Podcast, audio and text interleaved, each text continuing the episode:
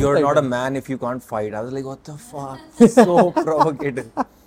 No, but that, frankly, it's that true. Works, no? It is actually true. It's not even that it's just this thing. It's true. At what point does a person, मतलब किस stage में इंसान आता है कि नहीं अब मुझे लड़ना सीखना है generally when they come to you?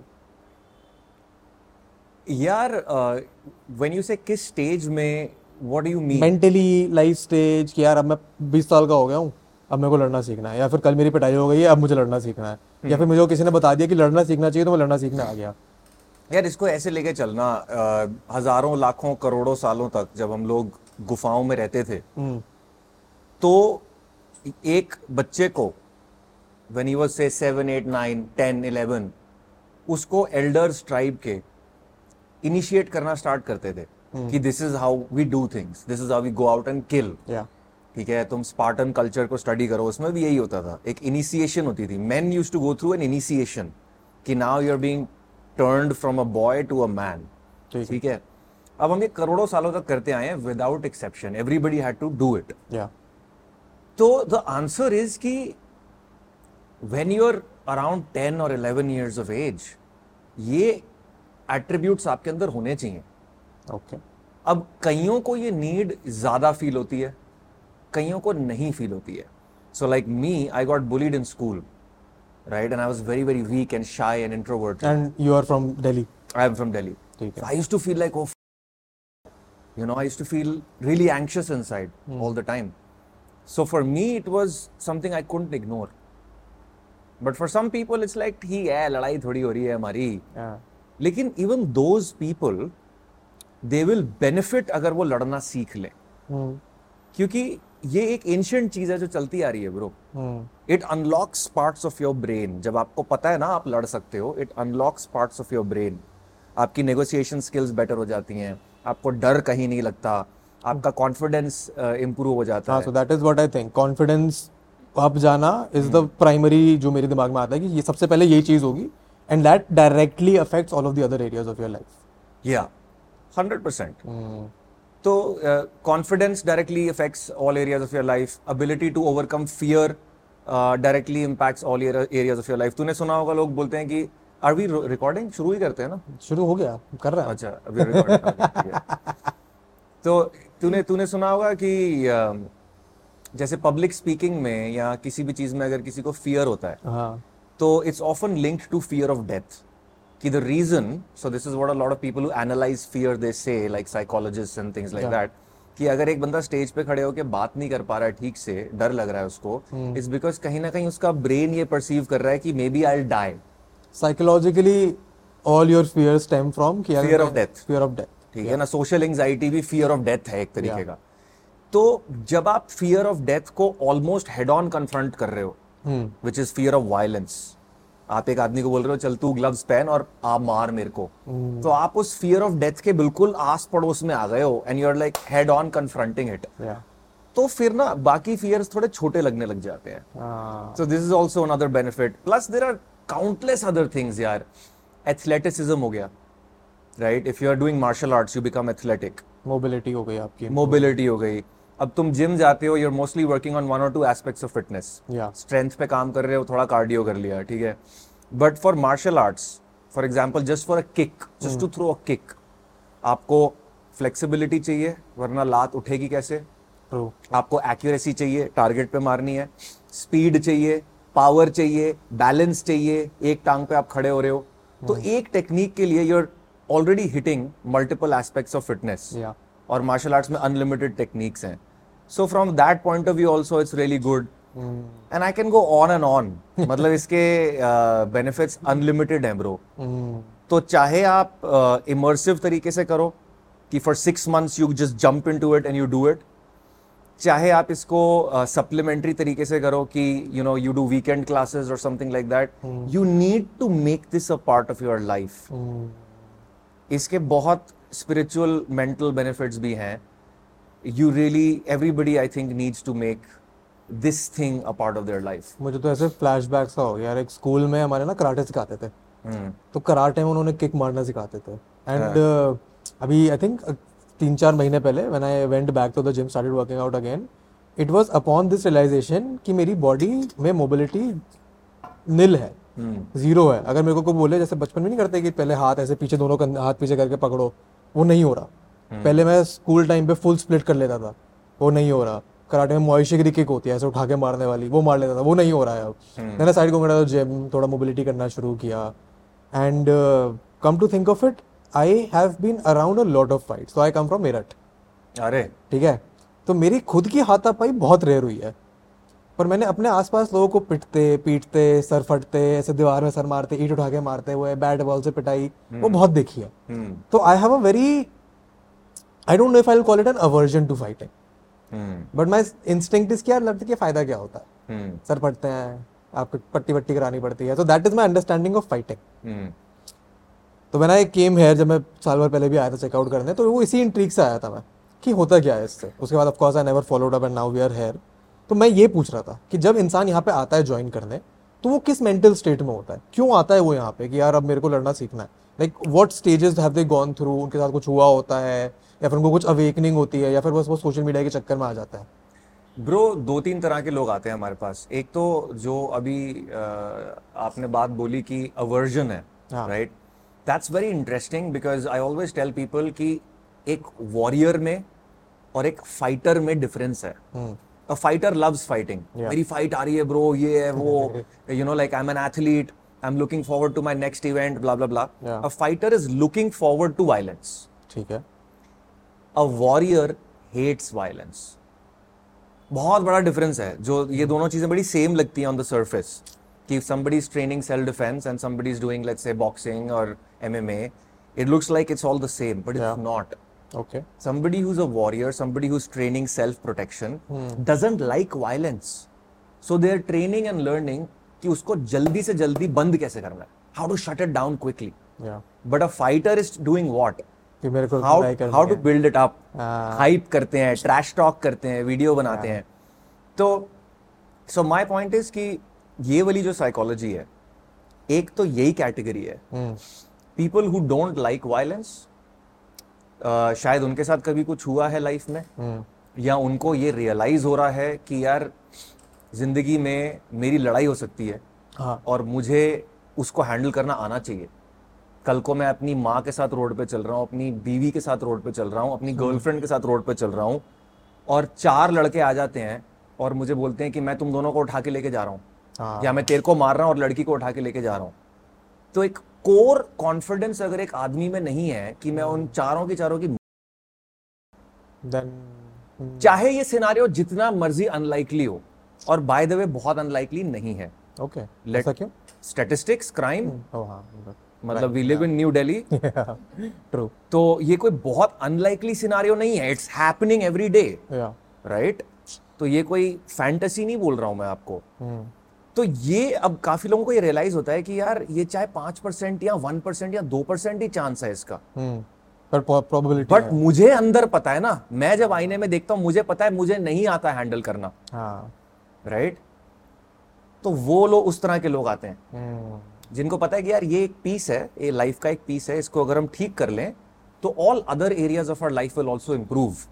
क्योंकि एक आदमी जो ये बोल सकता है कि हाँ भाई मैं किसी से नहीं लड़ूंगा, लेकिन अगर तुम बाउंड्री क्रॉस करोगे मैं तुम्हारी, जो आदमी ये एक्चुअली जेन्युइनली बोल सकता है, backed with competence, not just हवा में बातें, जो जेन्युइनली ये बोल सकता है ना, उसका बिजनेस करने का तरीका अलग होता है, उसका सोशलाइज करने का तरीका अलग होता है, बहुत सारी चीजें लाइफ की वो बड़े अलग ढंग से, अलग एनर्जी से करता है, because inside he knows what he is capable of. So self defence is one, then a lot of people come to us for fitness, bro, क्योंकि फिटनेस यहाँ बड़े नेक्स्ट लेवल की होती है। कभी आप ट्रक के टायर पलट रहे हो, कभी रस्से चढ़ रहे हो, कभी पंचिंग बैग मार रहे हो, it's a lot of fun and it's very functional and holistic. And I think the third category is people who are here for personal development, so yeah, so they look at martial arts not just a way to learn self defence और improve their fitness, but also character development. तो वो यहाँ पे आके bravery build करते हैं, वो यहाँ पे आके ऑनर बिल्ड करते हैं, वो यहाँ पे आके रिस्पेक्ट बिल्ड करते हैं, वो यहाँ पे आके लॉयल्टी बिल्ड करते हैं, ये सारी चीजें वो करते हैं। What is the ratio like men women? It's mostly men, it's around 70%, 70-30 का रेशियो, 80% मेन। एंड क्या जनरल एज ग्रुप रहता है इनका? So we've got two categories. One is the 16 to 24 category, and then it's 25 to 35 category. ठीक है. Yeah. And mostly लोग 16 to 24 वाले होते हैं, बड़े वाले होते हैं. 60-40. Young वाले ज़्यादा होते हैं. और बड़े वाले थोड़े से कम होते हैं. हाँ, मतलब I can understand when you are younger you have more anger, anxiety and you're dealing with more stuff. Yeah. Interesting. But how did you get into this then? कैसे दिमाग में आया कि यार MMA क्लब खोलते हैं, नॉकआउट खोलते हैं? यार भाई जब I understand the bullying वाला aspect, but bullying then how do you come into कि अब मेरे को लड़ना सीखना और सिखाना है? Bro, life के कुछ experiences थे, तो I used to actually be a DJ. DJ? So yeah, I used to be a nightclub promoter. क्या बात कर रहे हो? बस यार इधर दिल्ली में. You know how it is, bro. I was a young guy. I wanted attention. हाँ. तो मेरे को लगा यार डीजे बनते हैं. थोड़ा म्यूजिक वगैरह का भी शौक था. उस टाइम साई ट्रांस बड़ा चलता था. साई ट्रांस सुनते थे सारे. तो मैं कहा चलो डीजे बनते हैं. अब I became a DJ. I became a nightclub manager. इधर दिल्ली में? हाँ, दिल्ली. ठीक है, perfect. And very soon I realized that's not for me. Okay. कि भाई वो एक बस superficial सा desire है to get attention, but it's not really who I want to be in my life. It's not really, मेरे को लोगों को दाल मखनी नहीं खिलानी है. That's not what I'm here for. तो as I was going through that journey, right, one thing I often tell people is, जो तुम्हारे desires और fears है ना, वो तुम्हारा compass है. ठीक है. उनको as a compass treat करो. तो मेरे को जो डर था वायलेंस का, I let that be my compass. कि अच्छा इस चीज से डर लग रहा है, इसका मतलब इसको सॉल्व करना है, इससे भागना नहीं है. या अगर कोई डिजायर है कि अटेंशन चाहिए तो चलो डीजे बन जाते हैं, वो करके ही पता चला ना कि वो मेरे लिए नहीं है. True. तो as I was doing my journey, I was paying attention to my desires and my fears. How old are you at this point? I am early 20s bro. Early 21, 22. Okay. तो अब मेरे को realise हो रहा है कि एक तो चीज ये है कि मुझे फाइनेंशियल फ्रीडम चाहिए. ठीक है. I need to be my own boss. Okay. दूसरा मेरे को ये रियलाइज हो रहा है कि डर है यार अभी भी अंदर. नाइट क्लब में अगर कहीं लड़ाई हो रही है, कुछ हो रहा है, मैं बाउंसर्स के साथ मान लो गेट पे खड़ा हूँ और लोग आ रहे हैं और कह रहे हैं अबे हमार को एंट्री दे दे. आई थिंक मोस्टली यही जगह नाइट क्लब, ये आपकी पार्टी वाली प्लेसेस होती हैं जहाँ पे सबसे ज्यादा ड्रामे होते हैं, लड़ाई होती हैं. तो ब्रो आई रियलाइज कि अंदर अभी भी डर है and you know I am not. और जब तक वो डर रहेगा मैं कुछ नहीं कर सकता. मैं कॉन्फिडेंटली बिजनेस नहीं कर सकता, मैं लड़कियों से बात नहीं कर सकता, मैं कुछ भी नहीं कर सकता. You know a coward can't do anything. And सबसे बड़ी प्रॉब्लम ये होती है, coward can't do anything for others as well. अपने लिए तो कुछ भी नहीं करेगा, दूसरों के लिए भी कुछ नहीं करेगा. धरती पे बोझ, liability. Literally like what is a coward? It's the biggest liability. तो ये all of these things bro, बहुत सारे पीसेस थे and they just came together and I was like I need to do this. ठीक है. तो मैंने फिर ढूंढना शुरू किया कि चलो पता लगाते हैं सेल्फ डिफेंस कहाँ क्या कौन सिखा रहा है. And I was really disappointed Vedant. कौन नहीं सिखा रहा था भाई? सेल्फ डिफेंस के नाम पे अजीब अजीब चीजें सिखा रहे थे. ये फ्लाइंग किक मार दो, ऐसे जैकी चैन बन जाओ, you know wear this uniform and bow to your opponent. अबे रोड पे कोई मेरे को चांटे मार रहा है, मैं बाउ करूंगा क्या पहले उसको मारने से पहले? एक और मारेगा और तुम मिट जाओगे. तो बताओ कोई मेरी बहन को उठा के गाड़ी में डाल रहा है, मैं बाउ करूंगा या मैं फ्लाइंग किक मारूं उसको? मैं क्या, what is this nonsense?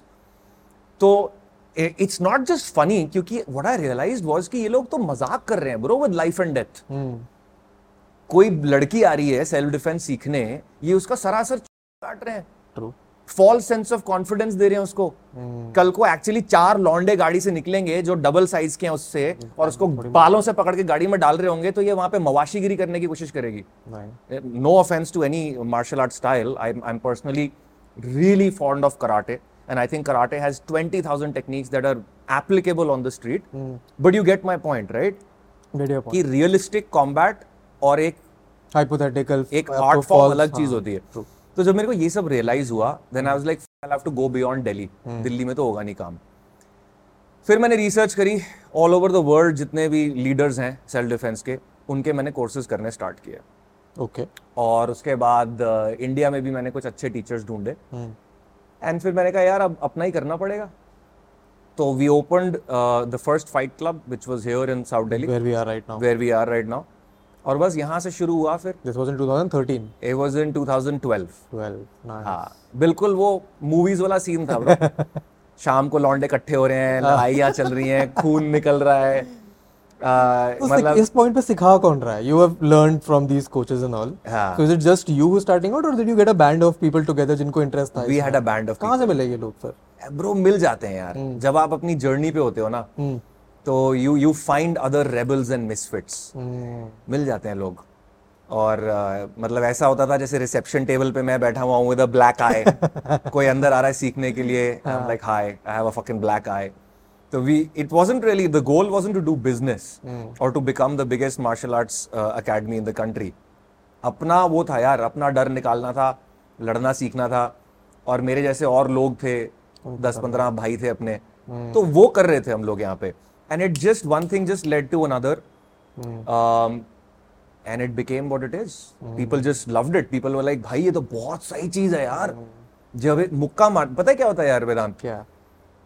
The first time you throw a punch at somebody's jaw, आपको एक ऐसी feeling आती है जो आपने कभी life में नहीं experience करी होती है। और ये सिर्फ कोई सडिस्टिक वो नहीं है कि ओ वाओ मुक्का मार दिया।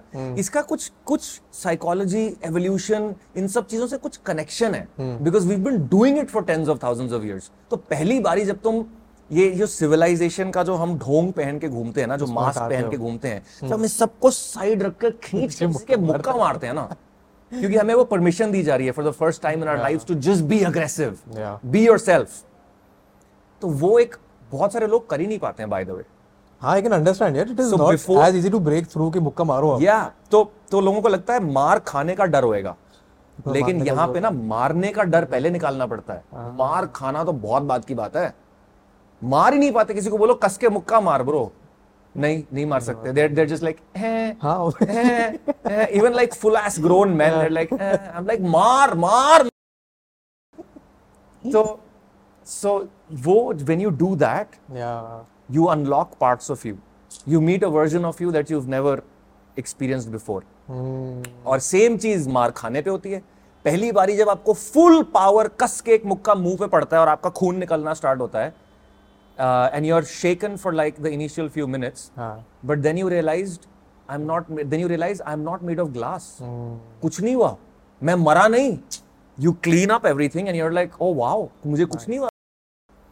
ये जो realizations होती है ना bro, you can imagine how they impact other areas of your life. I mean vicariously try and understand कि आपके दिमाग से जो barriers आपने लगा रखे हैं वो एक एक करके हटते जाते हैं, and then you get to know more about yourself. जब मैं experience करूँगा तब मैं और अच्छे समझ पाऊँगा, but I can understand why that would happen. Yeah. And people who get really good at martial arts are the most non-violent people ever. Like if you meet a legit martial arts practitioner, teacher, कभी भी नहीं लड़ेगा bro, कभी भी नहीं। Even in the movies and stuff they're told to be nice, kind, शांत। Why does that happen? Why do you become quieter when you are better skilled? That's an interesting question. I think there are multiple layers to this. एक तो चीज ये होती है कि moral side आपको समझ में आ जाती है, ठीक है, कि यार वो कहते हैं ना with great power comes great responsibility. आपको पता है जब मैं एक बंदे की जान ले सकता हूँ ना, तो मैं इसलिए नहीं लूंगा कि उसने ये बोल दिया ओए मनन तेरा हेयर स्टाइल कैसा है, इसलिए तो नहीं लूंगा मैं, ठीक है। हाँ, अगर वो मेरी जान लेने वाला है या if he is a threat to my family then sure I can do something. तो आप ऑफेंड नहीं होते हो इतनी जल्दी, because you know your own power, then things don't bother you as easily. Yeah, things don't bother you. I think it's the same thick skin philosophy जो हो जाती है आपकी। Yeah bro, things don't bother you that easily. एक तो चीज़ ये हो जाती है, और दूसरा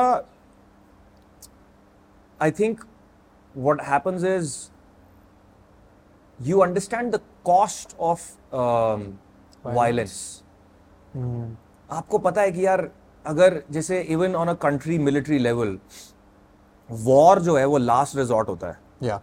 पहले हम इंटेलिजेंस यूज करते हैं, हम डिप्लोमेसी यूज करते हैं, हम हवाई फायर करते हैं, एक दूसरे को थ्रेटन करते हैं अलग तरीके से, प्रेशर यूज करते हैं, स्पाइज यूज करते हैं, पॉलिसीज यूज करते हैं, right. And who is a superior country और अ सुपीरियर फाइटर? जो ये सारे तरीकों से निपटा देता है लड़ाई को, या जिसको लड़ना पड़ता है? कौन ज्यादा सुपीरियर है एक्चुअली देखा जाए तो? जिसको लड़ना नहीं पड़ता वो ज्यादा सुपीरियर है, the one who has the power and still does not use it. Exactly. क्यों अपनी गोलियां वेस्ट करनी है? क्यों अपनी मिलिट्री को जाके भेजना है? Why do you want to suffer casualties? Because there will be casualties on both sides if you go to war. So one is the moral side of things, the other is the practical side of things. Practically भी जब घी सीधी उंगली से निकल रहा है तो मैं उंगली टेढ़ी क्यों करूं भाई? अगर नाइट क्लब में मैं डांस कर रहा हूं और तू आके मुझे बोलता है उधर हो जा तो मैं उधर हो, ठीक है, alright, have fun, you know. And 90% of fights that men get into are shit like this.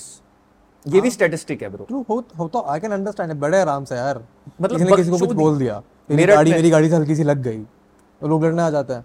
हाँ, मेरठ में देखा ही होगा तूने. अरे मैंने बहुत देखा यार, स्कूल में देखे हैं मैंने. I mean the stories, I don't tell the stories online क्योंकि मम्मी पॉडकास्ट देखती है मेरी. मैं बताऊंगा तो फिर वो कहेंगी कि तो क्या कर रहा है तू. For example there have been times जब मेरे को मारने लौंडा आ चुके हैं मेरी घर की गली के बाहर, एंड तब मेरे को समझा के डिप्लोमेटिकली करना पड़ा, नहीं तो गली के बाहर मारधाड़ हो रही होती. तो घर वाले पहले, तो उसके बाद घर वाले मारते मेरे को, फिर मेरे आस पड़ोसी निंदा करते.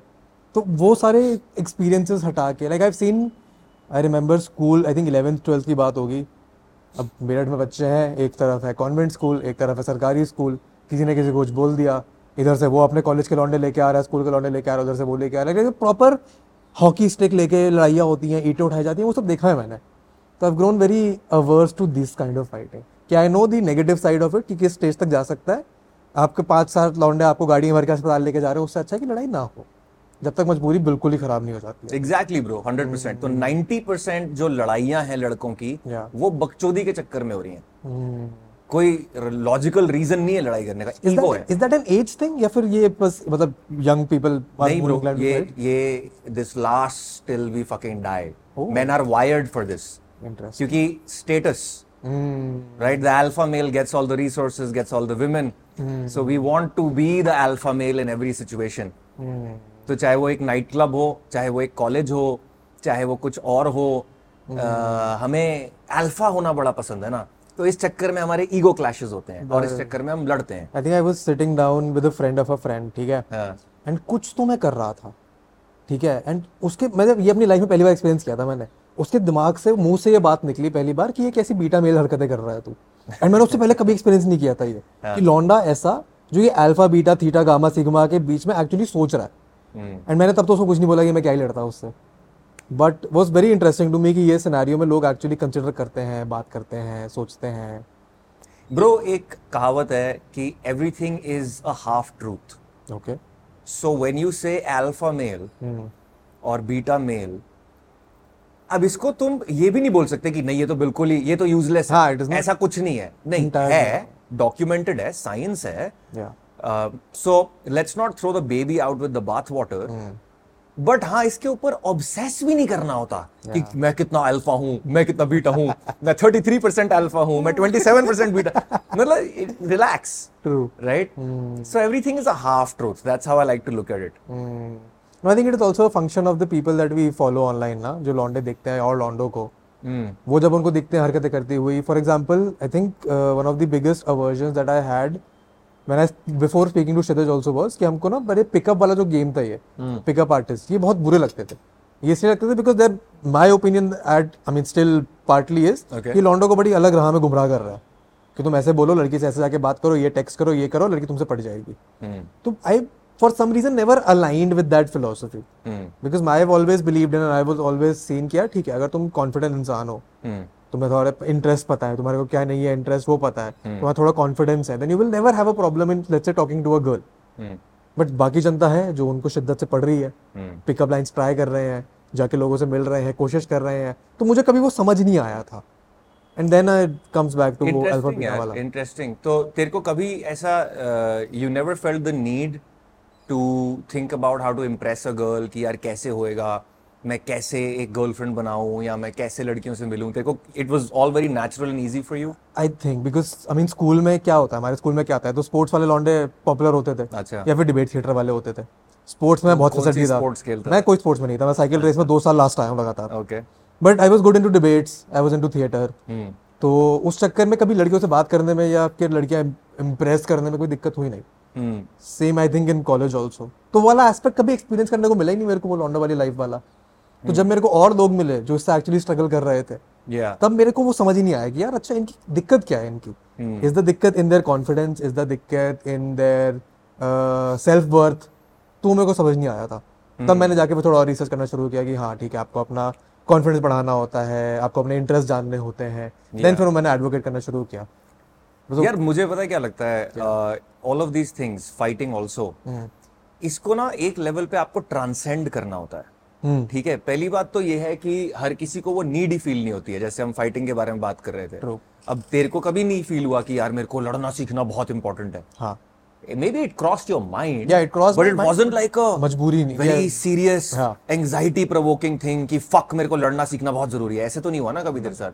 मेरे साथ हुआ ना, क्योंकि मेरे साथ ये होता था कि अगर मैं if I'm around other people who are strong and there is a possibility of conflict, जो कि लाइफ में by the way हर जगह होती है, possibility of conflict कहीं भी हो सकती है, तो मेरे को लगता था fuck मैं तो हैंडल नहीं कर सकता यार इस चीज को, and I was hyper aware of it.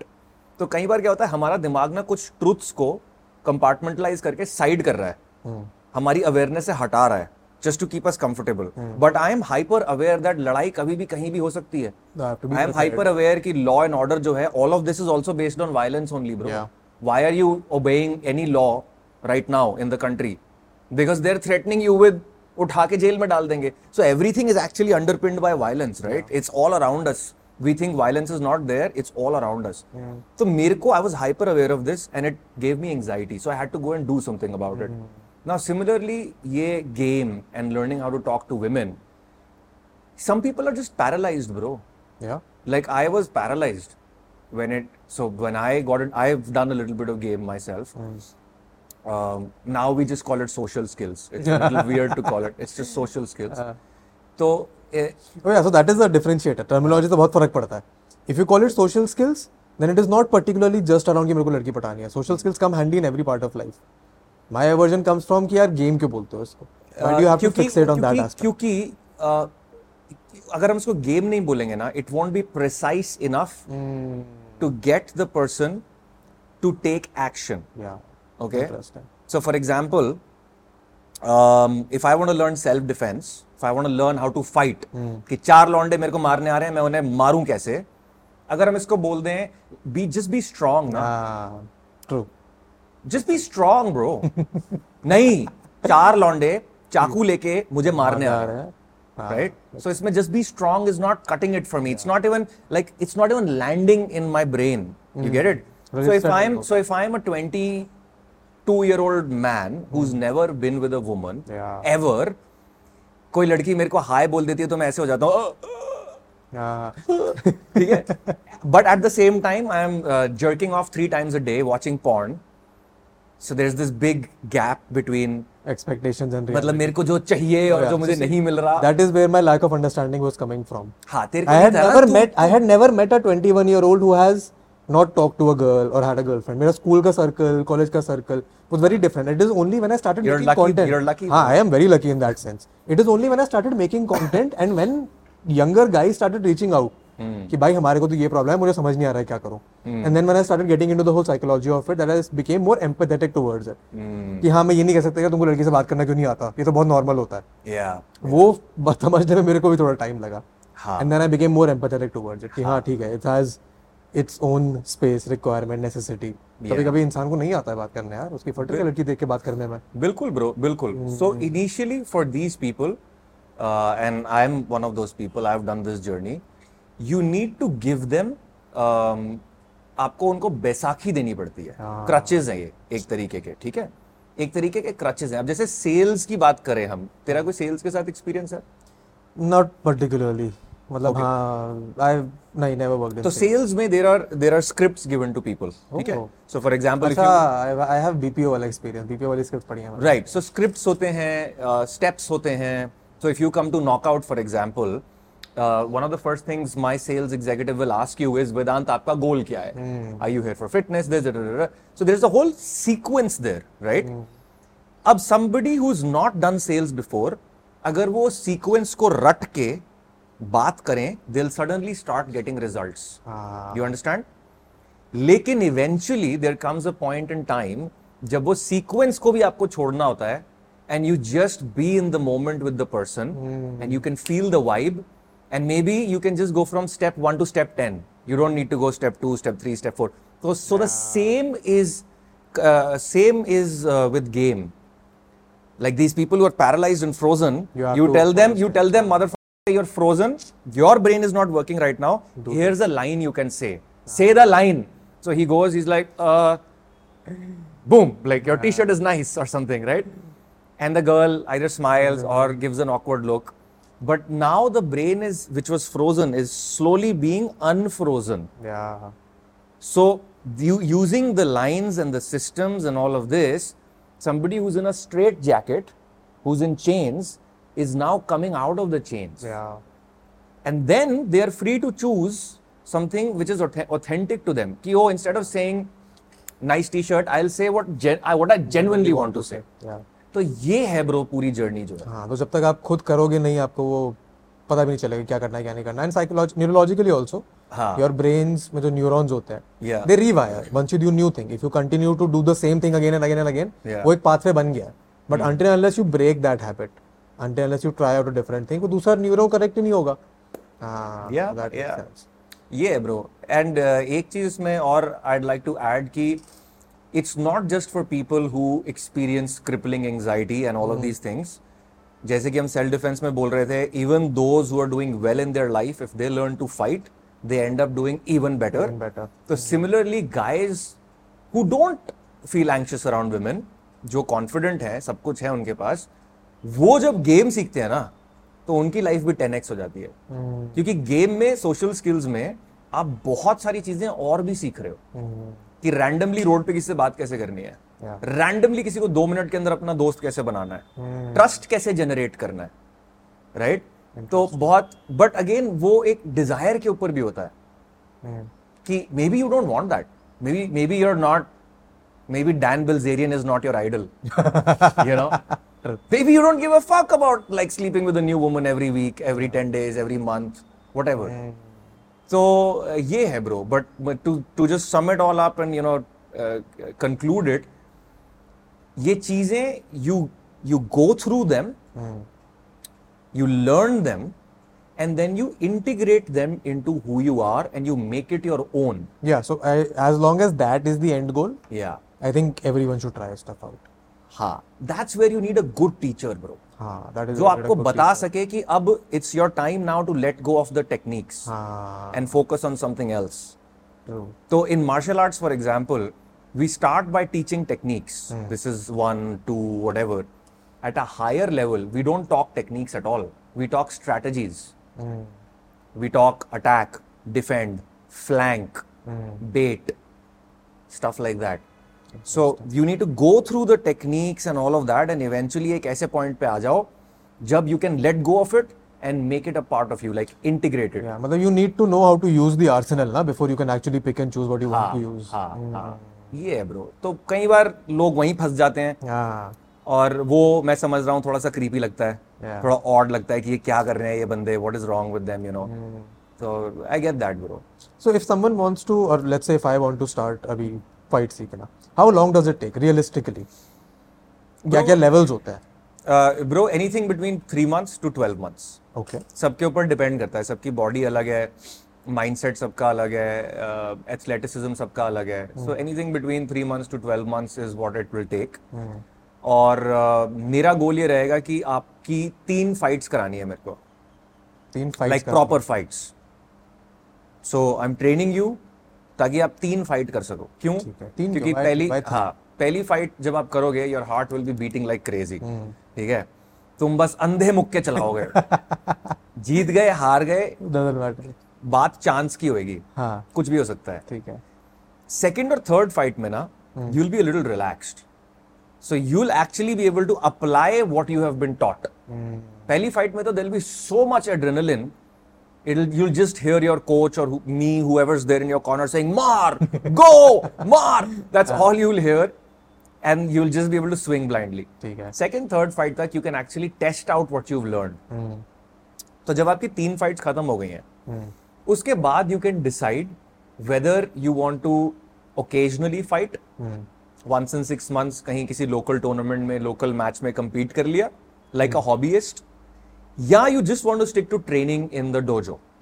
You can choose that. क्योंकि आप एथलीट तो बनोगे नहीं, अब आप अपना यूट्यूब वगैरह का करियर छोड़ के फाइटर तो बनोगे नहीं, राइट? सो वो 3 फाइट कर लो as an initiation process and then decide if you want to do it again once in a while और completely just focus on training. So what is that scene like? Because fighting as a sport, I don't know what the situation of fighting as a sport is. उसके बारे में थोड़ा बताओ ना मेरे को. दिल्ली में ग्लोबली, और ग्लोबली तो नहीं, नेशनली क्या सीन होता है? ब्रो, सो हम लोगों ने स्टार्ट किया है पूरे इंडिया में. और बिल्कुल जैसे आप पिक्चरों में देखते हो, बेसमेंटों में लड़ाइयाँ हो रही हैं, ऐसे शुरू किया था हमने. लिटरली मतलब बहुत कम रूल्स होते थे, बहुत कम रेफरीज ऑफिशियल्स होते थे. अब तो स्टैंडर्ड काफी ऊपर हो गया है. अगर कोई MMA टूर्नामेंट हो रहा है, there has to be a proper medical team there, there has to be an ambulance on standby. That was my next question. यार थोड़ा risk of injuries तो है ना इसमें काफी. Bro, जब हमने शुरू किया था ना, कुछ भी नहीं होता था, हम पार्कों में करते थे. अच्छा. हाँ, मतलब I belong to that group of people who brought MMA to India. Nice. Okay, like we started it. तो जब हमने शुरू किया तो obviously हमें भी कुछ नहीं पता था bro, हम भी बस लड़ रहे थे. हाँ, कभी किसी बहुत. What is the most extreme that has happened? यार लोगों के हाथ टूटे हैं, लोगों के घुटने टूटे हैं, लोग मतलब हड्डियां टूटती हैं bro. Nobody has died thankfully अभी तक, but हड्डियां टूटती हैं यार बड़े खतरनाक तरीके से. तो उसके बाद वो लोग वापस आते हैं या फिर उधर जाते हैं? कुछ आते हैं, कुछ नहीं आते हैं. ये एक अगली साइड है हमारी स्पोर्ट की, और इसको एज एन ऑफिशियल हम लोग जितना मिनिमाइज कर सकते हैं हम करते हैं. So if somebody competes in one of the tournaments that's hosted by me, हमारी जो ऑफिशियल्स की टीम होती है ना, वो इंटरनेशनल स्टैंडर्ड्स की है. दैट मीन्स जो रेफरी है, जो जजेस हैं, वो they know how to jump in time पे एंड सेव अ पर्सन. तो अगर एक बंदा पिट रहा है और दूसरा पीट रहा है और रेफरी देख रहा है, तो वो 1, 2, 4 मुक्के जो एक्स्ट्रा लग रहे हैं ना, वो नहीं लगेंगे. That can be the difference between a serious injury and you know just coming out unscathed. हमारे रेफरीज, हमारे ऑफिशियल्स ट्रेंड होते हैं कि the moment things are going a little overboard, रोक दो, jump in, stop the fight. तो इसमें point ये है कि अच्छी जगह पे अगर आप फाइट करो, good quality tournaments, good quality people, good quality teachers, you will be safe. तो ऐसा कुछ होता नहीं है. ये वैसे एक बड़ा कॉमन लोगों के दिमाग में होता है कि यार मैं मार्शल आर्ट्स करूंगा तो मुझे इंजरी तो नहीं हो जाएगी. इंजरी जिम में भी हो जाती है यार. एक्चुअली नहीं होएगी bro, it totally depends on your teacher. हमारे यहाँ पे 53 years old, 60 years old, there are people who are training here, right? Girls are training here, बच्चे भी ट्रेन कर रहे हैं. तो अगर आपका टीचर सही है ना, तो आपको कोई इंजरी नहीं होगी. Plus again risk of injury तो कहीं भी कभी भी है ना. हाँ ब्रो, अब जिम में कोई पागल ट्रेनर आपको बोले डेडलिफ्ट कर 300 किलो डेडलिफ्ट कर, तू कर सकता है, 4 स्कूप प्री वर्कआउट के पी ले, 300 किलो कर, तो वहाँ भी हो जाएगी. तो मेरे I had a gym injury shoulder में. अच्छा. मैं कुछ तो सुबह गया हुआ था, मेरा ट्रेनर था नहीं वहाँ पे, सुबह 6 बजे जिम पहुंच गया मैं, पूरा वर्कआउट हो गया, क्लास एक्सरसाइज बची थी कि चलो कुछ नया ट्राई करके जाते हैं. I did something with my shoulder and this shoulder dislocated. अब सुबह 6 बजे, ना कोई हॉस्पिटल खुला है, डिसलोकेटेड प्रॉपर. एंड मैं क्या कर रहा हूँ उस टाइम पे, जैसे पिक्चरों में देखा है मैंने कि दीवार में मार के ठीक हो जाता है, मैं दीवार में मार रहा हूँ, मजाक नहीं कर रहा, मैंने दीवार में मारा वहाँ पे शोल्डर को. एंड देन उसने जिम वाले को मैंने बुलाया कि यार ऐसे ऐसे हो गया, उसने मेरे को नमिंग स्प्रे लगाया और बोला घर जाओ. मैं घर जाके सो गया. मैं घर जाके आया पास्ड आउट, बेहोश में. फिर मेरी 2 घंटे बाद दर्द से आँख खुली. फिर थैंकफुली मेरा लैंडलॉर्ड था वहाँ पे, वो मेरे को हॉस्पिटल लेके गया. फिर हॉस्पिटल में कंधा लगा, 2 महीने ऐसे कास्ट में रहा, फिर 2 महीने बाद ठीक हुआ. तो अभी मेरा shoulder is like 97-98% there. Fuck man, fuck. Rehab करवा यार इसका ना, अच्छे से rehab. And I think it's more also about mobility. So I don't use this shoulder as much except lifting weights. नहीं, mobility is super important. So that was actually the reason जब मैंने सोचा था कि चलो फाइट करना सीखता है, कि मोबिलिटी उससे इंप्रूव होगी. ये मेरे दिमाग में आया था, तभी मैं फिर यार I will give you a personal coach जो तेरे बॉडी को अच्छे से समझे और तेरे हिसाब से प्लान डिजाइन करे, क्योंकि एवरीबॉडी इज डिफरेंट, राइट? हाँ, तो वही दिमाग में आया था कि इंजरी तो जिम में भी हो सकती है. आप मेरी तरह बेवकूफ हो अगर 20 साल के तो कहीं भी हो सकती है. तो might as well if you want to try out this stuff then try out that stuff as well. हाँ यार, How many fights have you done? Have you been in a street fight? Bro, मेरी street fights ही हुई हैं. अच्छा. I haven't. So I have undergone actually 4 heart surgeries. Four heart surgeries. Heart surgeries. Heart surgeries. Yeah. यार मैंने ना अपनी जिंदगी में बहुत ज्यादा डार्कनेस देखी है, बहुत ज्यादा वीकनेस देखी है. मुझे लगता है कि God has shown me extreme weakness, क्योंकि मेरा जो मिशन है प्लैनेट पे it is to make people powerful. तो गॉड ने कहा कि भाई अगर पावर के साथ खेलना है तो जरा वीकनेस भी एक बार एक्सपीरियंस कर ले क्या होती है. So I have been undergone 4 heart surgeries, जो जैसे प्रॉपर हार्ट सर्जरी होती है, राइट. तो मेरे को अलाउड नहीं है कम्पीट करना in any MMA tournament or boxing or any of this, even in normal sports for that matter. High level पे I'm not allowed to compete. But मेरी रोड पे बहुत लड़ाइयाँ हुई हैं यार. बहुत मारा लौंडों को भाई. बहुत मारा को मैंने. मार भी खाई है, ऐसी बात नहीं है. क्या क्या situations हुई हैं ये, जहाँ हुई है लड़ाई. नाइट क्लब वाले हटा देते हैं, नाइट क्लब वाले तो I can understand. Okay. What is the most outrageous stupid situation जहाँ पे लगा कि यार यहाँ तो होनी भी नहीं चाहिए थी लड़ाई. Bro, एक बार मैं घर आया रात को. हाँ. 12:30-1 बजे की बात है. तो एक कोई ड्रगी सा बंदा लंबा चौड़ा मेरे घर के बिल्कुल गेट के बाहर बैठा हुआ है. ठीक है. तो मैंने कहा भाई हट, मेरा गेट है. just like हट यहाँ से. वो खड़ा हुआ and he started like brisk walking towards me. ठीक है. मैंने कहा पीछे रह तो उसने भी कुछ बोला and it became an argument. Now, उस टाइम पे ना I had just started learning martial arts. ठीक है.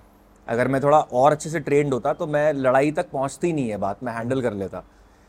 बट थोड़ा मैं भी रैटल हो गया था. So I pulled my phone out and I called the cops. मैंने 2-4 स्टेप्स पीछे लिए. मैं कहा पुलिस को फ़ोन करते हैं, यही करना चाहिए. मारना नहीं चाहिए किसी को. तो मैं पीछे हटा, मैंने पुलिस को फ़ोन किया. अब जैसे ही उसने देखा कि मैं पुलिस से बात कर रहा हूँ, भाई उसने स्प्रिंट करना स्टार्ट किया मेरी तरफ. मैंने कहा ओ. मैं फोन काटा, मैंने जेब में डाला, मैं अपने बॉक्सिंग स्टैंड में आया. He jumped. ठीक है. उसने डाइव मारी यूं. वो ऐसे डाइव करी, वो मेरे ऊपर आ रहा है यूं कुछ लाइक अ सुपरमैन. और मैंने ऐसे पंच मारा तो ना डबल इम्पैक्ट हुआ. एक तो वो डाइव कर रहा था और मेरा मोमेंटम सीधा एकदम मूवी वाला सीन था. It landed on his chin और वो सीधा नीचे गिरा. फिर मैंने ना बेल्ट पहन रखी थी. मैंने फटाफट बेल्ट खोली, बेल्ट बाहर निकाली मैंने. तो improvised weapons, another thing we teach in self defence. ये कोई बॉक्सिंग मैच नहीं है, यहाँ कोई रूल्स नहीं है. जितनी भी अनफेयर एडवांटेज आप ले सकते हो, ऑलवेज टेक इट. ठीक है. तो I always tell my friends carry a pepper spray. Even guys I am like carry a pepper spray. किसी के मुंह में मिर्ची मार दो ना, फट जाती है. तो मैंने बेल्ट निकाली, फटाक से घुमाई बेल्ट मैंने और ज्यादा स्टार्ट बंदे को. ठीक है. जब मैंने समझ में आ गया मुझे कि now I have overpowered this guy, अब ये कुछ नहीं कर सकता, तो फिर मैंने बेल्ट वापस डाली. फिर मैं उसके ऊपर बैठ गया क्योंकि पुलिस को मैं फोन कर चुका था. So now this is called control and restraint in martial arts language. ये पुलिस को सिखाया जाता है, मेंटल हॉस्पिटल्स में नर्सेस को सिखाया जाता है टू कंट्रोल समबडी. अब डैमेज नहीं करनी है, अब बस उसको पिन करके रखना है. ठीक है. कि अगर कोई मेडिकल प्रोफेशनल को इंजेक्शन देना हो, कुछ करना हो, so I have to pin the person. So I had just pinned him now. फिर पुलिस आई, पुलिस उसको लेके गई. तो बहुत ऐसी किस्से हैं ब्रो. मतलब बहुत किस्से हैं. हाँ, जनरली मानते भी है कि दिल्ली के लोग थोड़े एग्रेसिव होते हैं, लड़ना वड़ना पसंद करते हैं.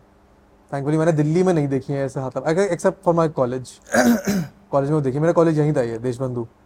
अच्छा. हाँ. तो यहाँ मैंने देखे ऐसे लोग लड़ाई कर रहे हैं इलेक्शन के टाइम पे. एक इधर से पार्टी आ रही है, एक इधर से पार्टी आ रही है. वो लड़ाइयाँ कर रहे हैं. बहुत लड़ाइयाँ होती हैं यार यहाँ पे. बहुत लड़ाइयाँ होती हैं कॉलेज. मतलब इलेक्शन के टाइम पे तो बच्चों को मूवी के टिकट, कैंटीन के पासेस, दारू की बोतलें, वोट कराने के लिए सब दिया जाता है. वो ऑलरेडी ऐसे मैनिपुलेटिव टैक्टिक्स ही होते हैं ये भी. वैसा तो यार यही तो चीज़ है ना. मैं यही अभी कुछ दिनों से ना I have been thinking about this कि चलो ठीक है, आपको लड़ना आ गया. I can teach any man or woman how to physically handle himself or herself in a matter of 3 to 6 months. मैं किसी को भी सिखा सकता हूँ. बट कहानी वहाँ खत्म नहीं होती है. लाइफ में ये सारी चीज़ें हैं, मैनिपुलेशन टैक्टिक्स है. अगर आप कल को बिजनेस करोगे तो people even on in the personal development YouTube space everybody is talking about how to build.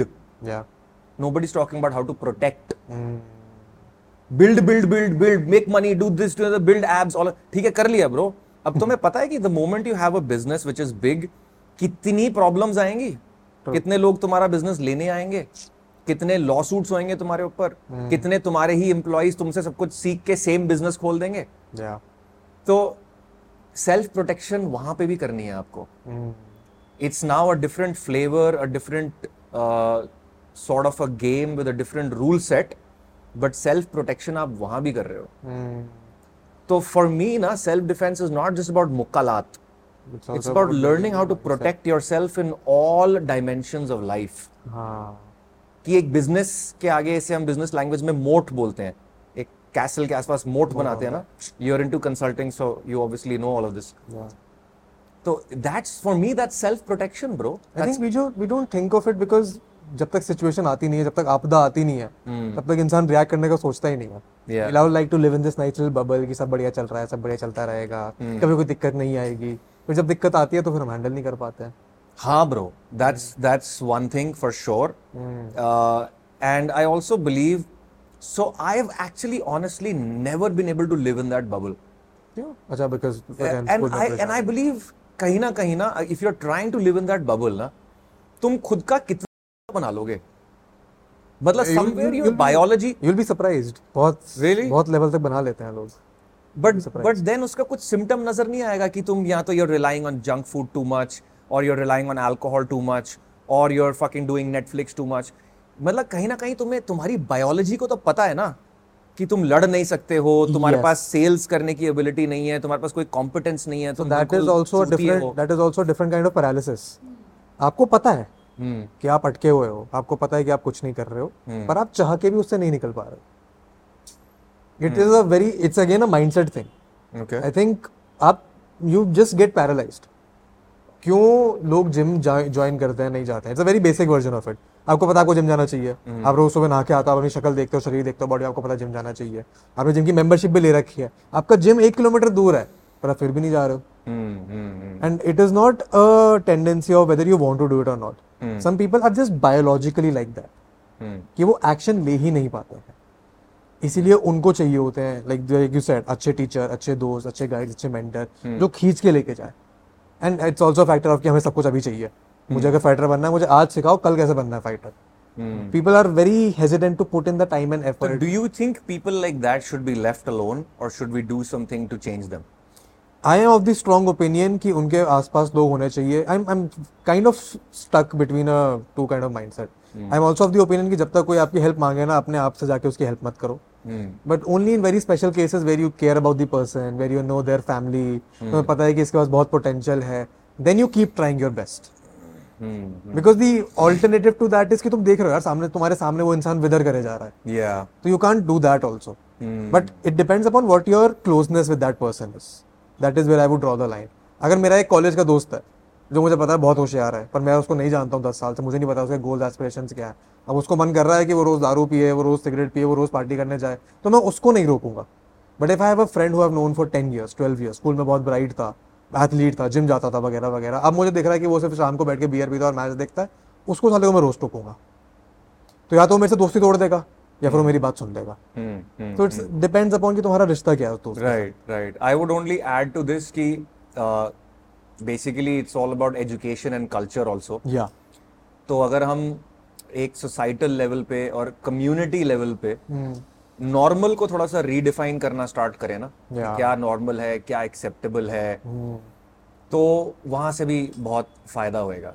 क्योंकि इंडिविजुअल लेवल पे तो जो आपने बोला वो बिल्कुल ठीक है कि if you really love somebody you know make some efforts, वरना बेवजह की एडवाइस मत दो लोगों को. बट अगर दुनिया को बदलना है, अगर एक इम्पैक्ट लेके आना है, तो हमें एजुकेशन लेवल पे, कल्चर लेवल पे चीजों को आई थिंक बदलना पड़ेगा यार. या and see that is something that I have seen in my content also. मेरा कंटेंट जैसे बता रहा था पॉप कल्चर के अराउंड रहता है. And one of the reasons I continue doing this podcast also no is even if the viewership is let's say relatively lesser compared to किसी के मिलियन व्यूज आ रहे हैं, but the people that listen to this they come from that same age group जिनके अंदर थोड़ी anxiety है, थोड़ा फियर है, थोड़ा डर है. What age group is that? आपका 18 टू 24 वाला, अंडर 15, 16, स्कूल में है, टीनेजर्स हैं, लड़कियां हैं. They come from cities like I come from, Meerut से आते हैं वो, यूपी के किसी शहर से आ रहे हैं. उनको वो विजिबिलिटी या फिर उनको वो अपनी तरह का दिखने वाला इंसान, अपनी तरह बात करने वाला इंसान जिसने देखी है हॉकी वाली लड़ाइयाँ, वो उनको कम देखने को मिलता है online. So for them this becomes a thing that they can hold on to कि हाँ यार थोड़ा निकला जा सकता है. एंड ये मेरे को व्यूअरशिप से पता नहीं चलता था. I was also of the opinion कि यार ठीक है 50,000 व्यूज़ आ रहा है, बहुत बढ़िया बात है. बट जब तक उस 50,000 के 5,000 हुए या 5,000 के 50,000 हुए एंड जब लोगों ने मैसेज करना शुरू किया तब रियलाइज हुआ कि हाँ यार आपको कंटिन्यू रखना चाहिए, बात करनी चाहिए इन बारों में. तो that is where I mean, at least I try कि हाँ ठीक है कल्चर लोगों के बारे में बात करी जाए, सोचा जाए, मिला जाए, engage करा जाए. That is all something that you can do. And then you can just keep driving the point home कि हाँ तुम्हें अपने काम के लिए you are the only one responsible for your own current situation and your future situation. तुम्हें ही action लेना पड़ेगा, कोई और नहीं आगे करवाने वाला है. What would you say are like the 3 to 5 things that people need to inculcate in themselves? If you could put 3 to 5 character traits or behaviors or values in your target audience, in the people who listen to your podcast. So what, I can drive it from my own experience. ठीक है, मैंने जो 3-4 चीज़ें शुरू में सीख ली थी, I think those have been very fundamental and why मतलब जिस हिसाब से मैं अपने आपको lucky भी मानता हूँ. एक you have to have a sense of exploration. Sense of exploration. Exploration. वो exploration आपका आ सकता है चीज़ों के बारे में जानने में. मेरा था reading. मेरे को अपने फ़ोन पे ऐसे पायरेटेड किताबें पढ़ने में बड़ा मज़ा आता था, तो मैं वो करता था. Other is having one thing that you can be थोड़ा सा hesitant towards and then you try to fight that. मेरे को स्टेज पे चल के डिबेट करना था. मैं स्टेज पे खड़े हो, 500 लोग खड़े हैं सामने, आपकी फटेगी तो. So that was two. I think ये दोनों ट्रेड अगर आपके हो ना कि आपको जिस चीज़ से डर लगता है थोड़ा आप उस पर भागते रहो, थोड़ा चेस करते रहो, थोड़ा ऐसा छू के धप्पा करके आ जाओ वापस. एंड दूसरा having a sense of exploration. I think that goes a long way into you just building some sort of a personality. Yeah, that makes a lot of sense. That's a very good combination. So, एक चीज है जो आपको excite कर रही है, the exploration part, डरा रही है, और एक चीज जो डरा रही है, which in other words is एक चीज जो आपको grow कर रही है. Yeah. हाँ, वो बहुत क्लिशे चीज है. You can only grow out of your comfort zone. पर जब तक आप वो निकलोगे नहीं उससे तो आपका पता नहीं चलेगा. हाँ. बिकॉज ऐसा मेरा भी जोन आया जब मैं बैठा हुआ हूँ, बस पड़ा हुआ हूँ बाहर से. एक तो स्विगी जोमेटो ने इतना दिमाग खराब कर रखा है ना, 20 मिनट के अंदर आपके पास जो आपको खाना है वो आ जाएगा. Then it becomes very easy. Our environment is very मतलब makes it very accustom to just having everything right now. मेरे को अभी कोल्ड ड्रिंक भी नहीं है, अभी 10 मिनट के अंदर मेरे घर आ जाएगी. मेरे को खाना बनाने का मन नहीं कर रहा, मैं बाहर से मंगा के खा लेता हूँ. एंड इट इज ओनली मेरे साथ भी होता है, पैंडेमिक की बात है ये. जब मैं वहाँ पे लॉकडाउन में था, आई थिंक वहाँ पे ना क्या हुआ था, सारा खाना खत्म हो गया था. कहाँ पे? लंदन में. अच्छा. खाना एज एन सारी सब्जी गायब है, आपके सारी चीज़ें गायब है. So I think for a good month, मतलब ग्रोसरी स्टोर्स में नहीं मिल रहा था. खाली मैं बताता हूँ, मेरा 1 मंथ तक ब्रेकफास्ट क्या था, स्कैरी दूध, चीनी वाली कॉफ़ी एंड एक packet of Oreo proper biscuit. ये मेरा ब्रेकफास्ट था for an entire month. Crazy. Then a month later I saw यार कि क्या शरीर बना हुआ है. फिर मैं थोड़ा भागना शुरू किया. आई थिंक वो सेंस ऑफ ये वो अवेकनिंग सी होती है ना, एक आपका डाइवर्जन पॉइंट आ जाता है. यहाँ से आता आप इस पॉइंट में नीचे नीचे चले जाओ या फिर आप चेंज करना शुरू करो और फिर आगे चले जाओ. When the कहते हैं ना, what is that saying यार? When the pain of staying the same is more than the pain of changing, that's when somebody will get off their ass and change. तो दर्द जब तक नहीं होगा ना बैठे बैठे कि मैं ओरियो खा रहा हूँ और मैं नेटफ्लिक्स देख रहा हूँ, जब तक वो आपको कंफर्ट दे रहा है ना, तो आप क्यों चेंज करोगे? नहीं करोगे आप चेंज. किसी की मॉरल फिलॉसफी की वजह से करोगे? बिल्कुल ही नहीं, सवाल ही नहीं उठता. ओनली जब वो पेन होना स्टार्ट होगा कि पेट निकल रहा है या बीमारी हो रही है, तब आप खड़े होके चेंज होगे. I think one really good thing influencers like you are doing is ये आइडियाज आप सामने रख रहे हो, और क्योंकि एक बार जब आइडिया घुस गया ना दिमाग में, it's like a seed that has been planted. अब वो कहीं ना कहीं उसको बंदे को वेदांत की आवाज आएगी रात को कि तू ओरियो क्यों खा रहा है, तेरा पेट निकल रहा है साले. True. So it's yeah and I tell you it is not a lucrative thing to do putting these kinds of ideas out there. Because अब मैं ओरियो की बुराई कर चुका हूँ, ओरियो मेरे साथ आगे काम नहीं करने वाला. But I think that's also, जैसा आपने बोला, वो थोड़ा मिशन होना चाहिए, थोड़ा पर्पस होना चाहिए. There are certain values that you have. तीसरी चीज यही, experiment with the value system. Individually when you're younger you can experiment with that value system कि यार मेरे को दारू पीना पसंद है या नहीं पसंद, experiment with it. फिर उसके बाद वो value system, थोड़े से basic values अपनी life में set कर लो and then try and stay as close to that value system as possible. I'm sure इसमें इसका कुछ equivalent fighting में भी होता होगा. 100% भाई. मैं लोगों को बोलता हूँ कि यार आपको अपनी values पता होनी चाहिए. एक इंसान को जिसको अपनी वैल्यूज ही नहीं पता ना वो क्या कर रहा है। और सरप्राइजिंग ये कि ये सारी चीजें हमें स्कूल में नहीं सिखाते यार। आई डोंट नो आज का स्कूलिंग सिस्टम कैसा है, बट जब मैं स्कूल जाता था वैल्यूज का मतलब क्या होता है हमें नहीं बताया गया था। मॉरल साइंस पढ़ाते थे हमें, अजीब अजीब चीजें पढ़ाते हैं जो कभी काम ही नहीं आती लाइफ में। वैल्यूज क्या होती हैं यार? संस्कार, हिंदी में बोला जाए तो संस्कार, things that are important to you. So for example growth मेरे लिए एक वैल्यू है।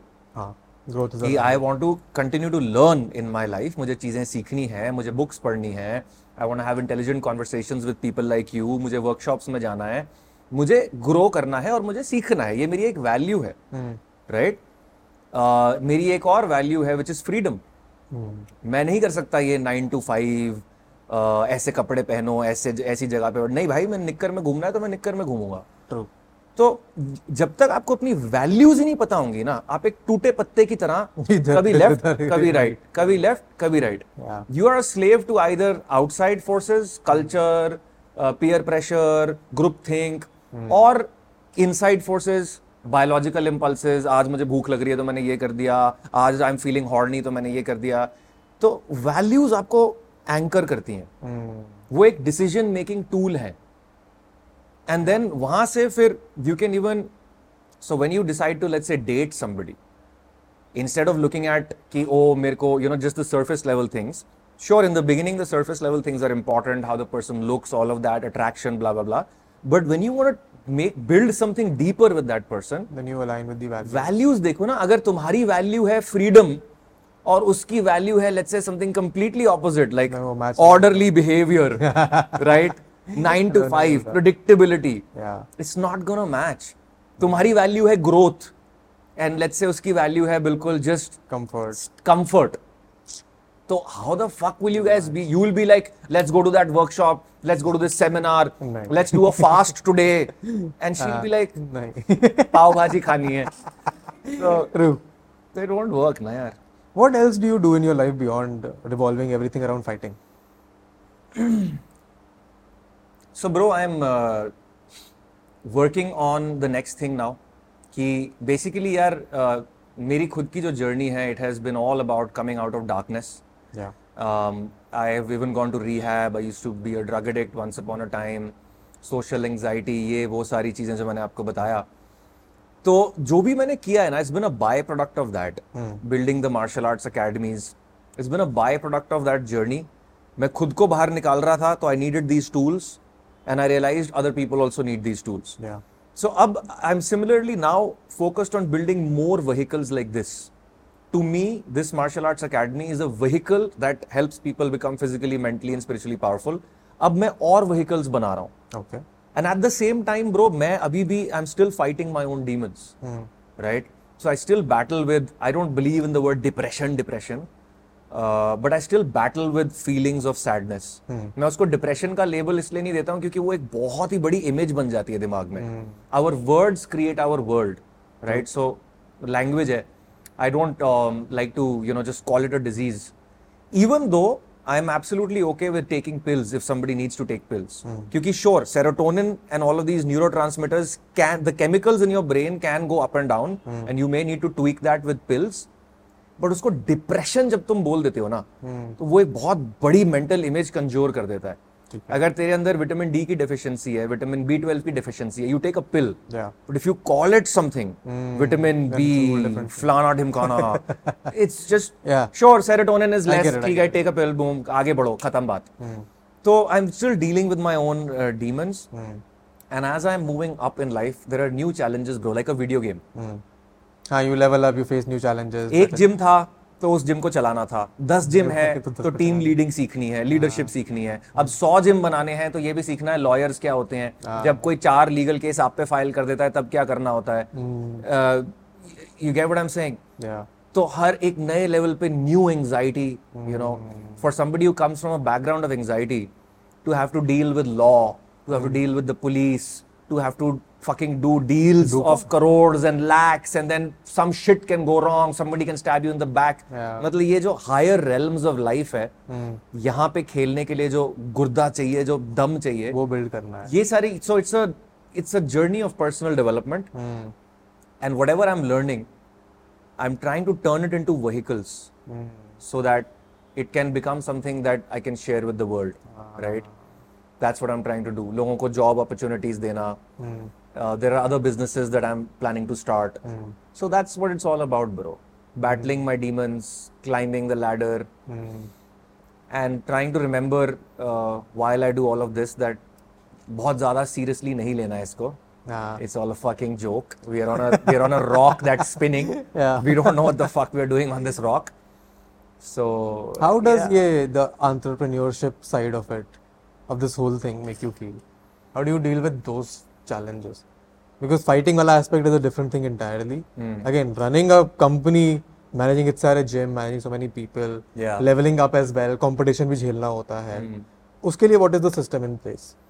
ब्रो पहली बात तो entrepreneurship is the best thing somebody can do. अगर आपके अंदर वो inclination है तो जंप इन, सोचो मत, जंप इन, क्योंकि जो आपको यहाँ सीखने को मिलेगा ना वो कहीं और सीखने को नहीं मिल सकता. You could go to the biggest university in the world, sign up for their top most degree, but जो ग्राउंड लेवल पे एंटरप्रेन्योरशिप करने पे आपको सीखने को मिलेगा वो कहीं और नहीं मिल सकता bro, irrespective of whether you succeed or you fail. तो एंटरप्रेन्योरशिप तो करनी ही करनी चाहिए.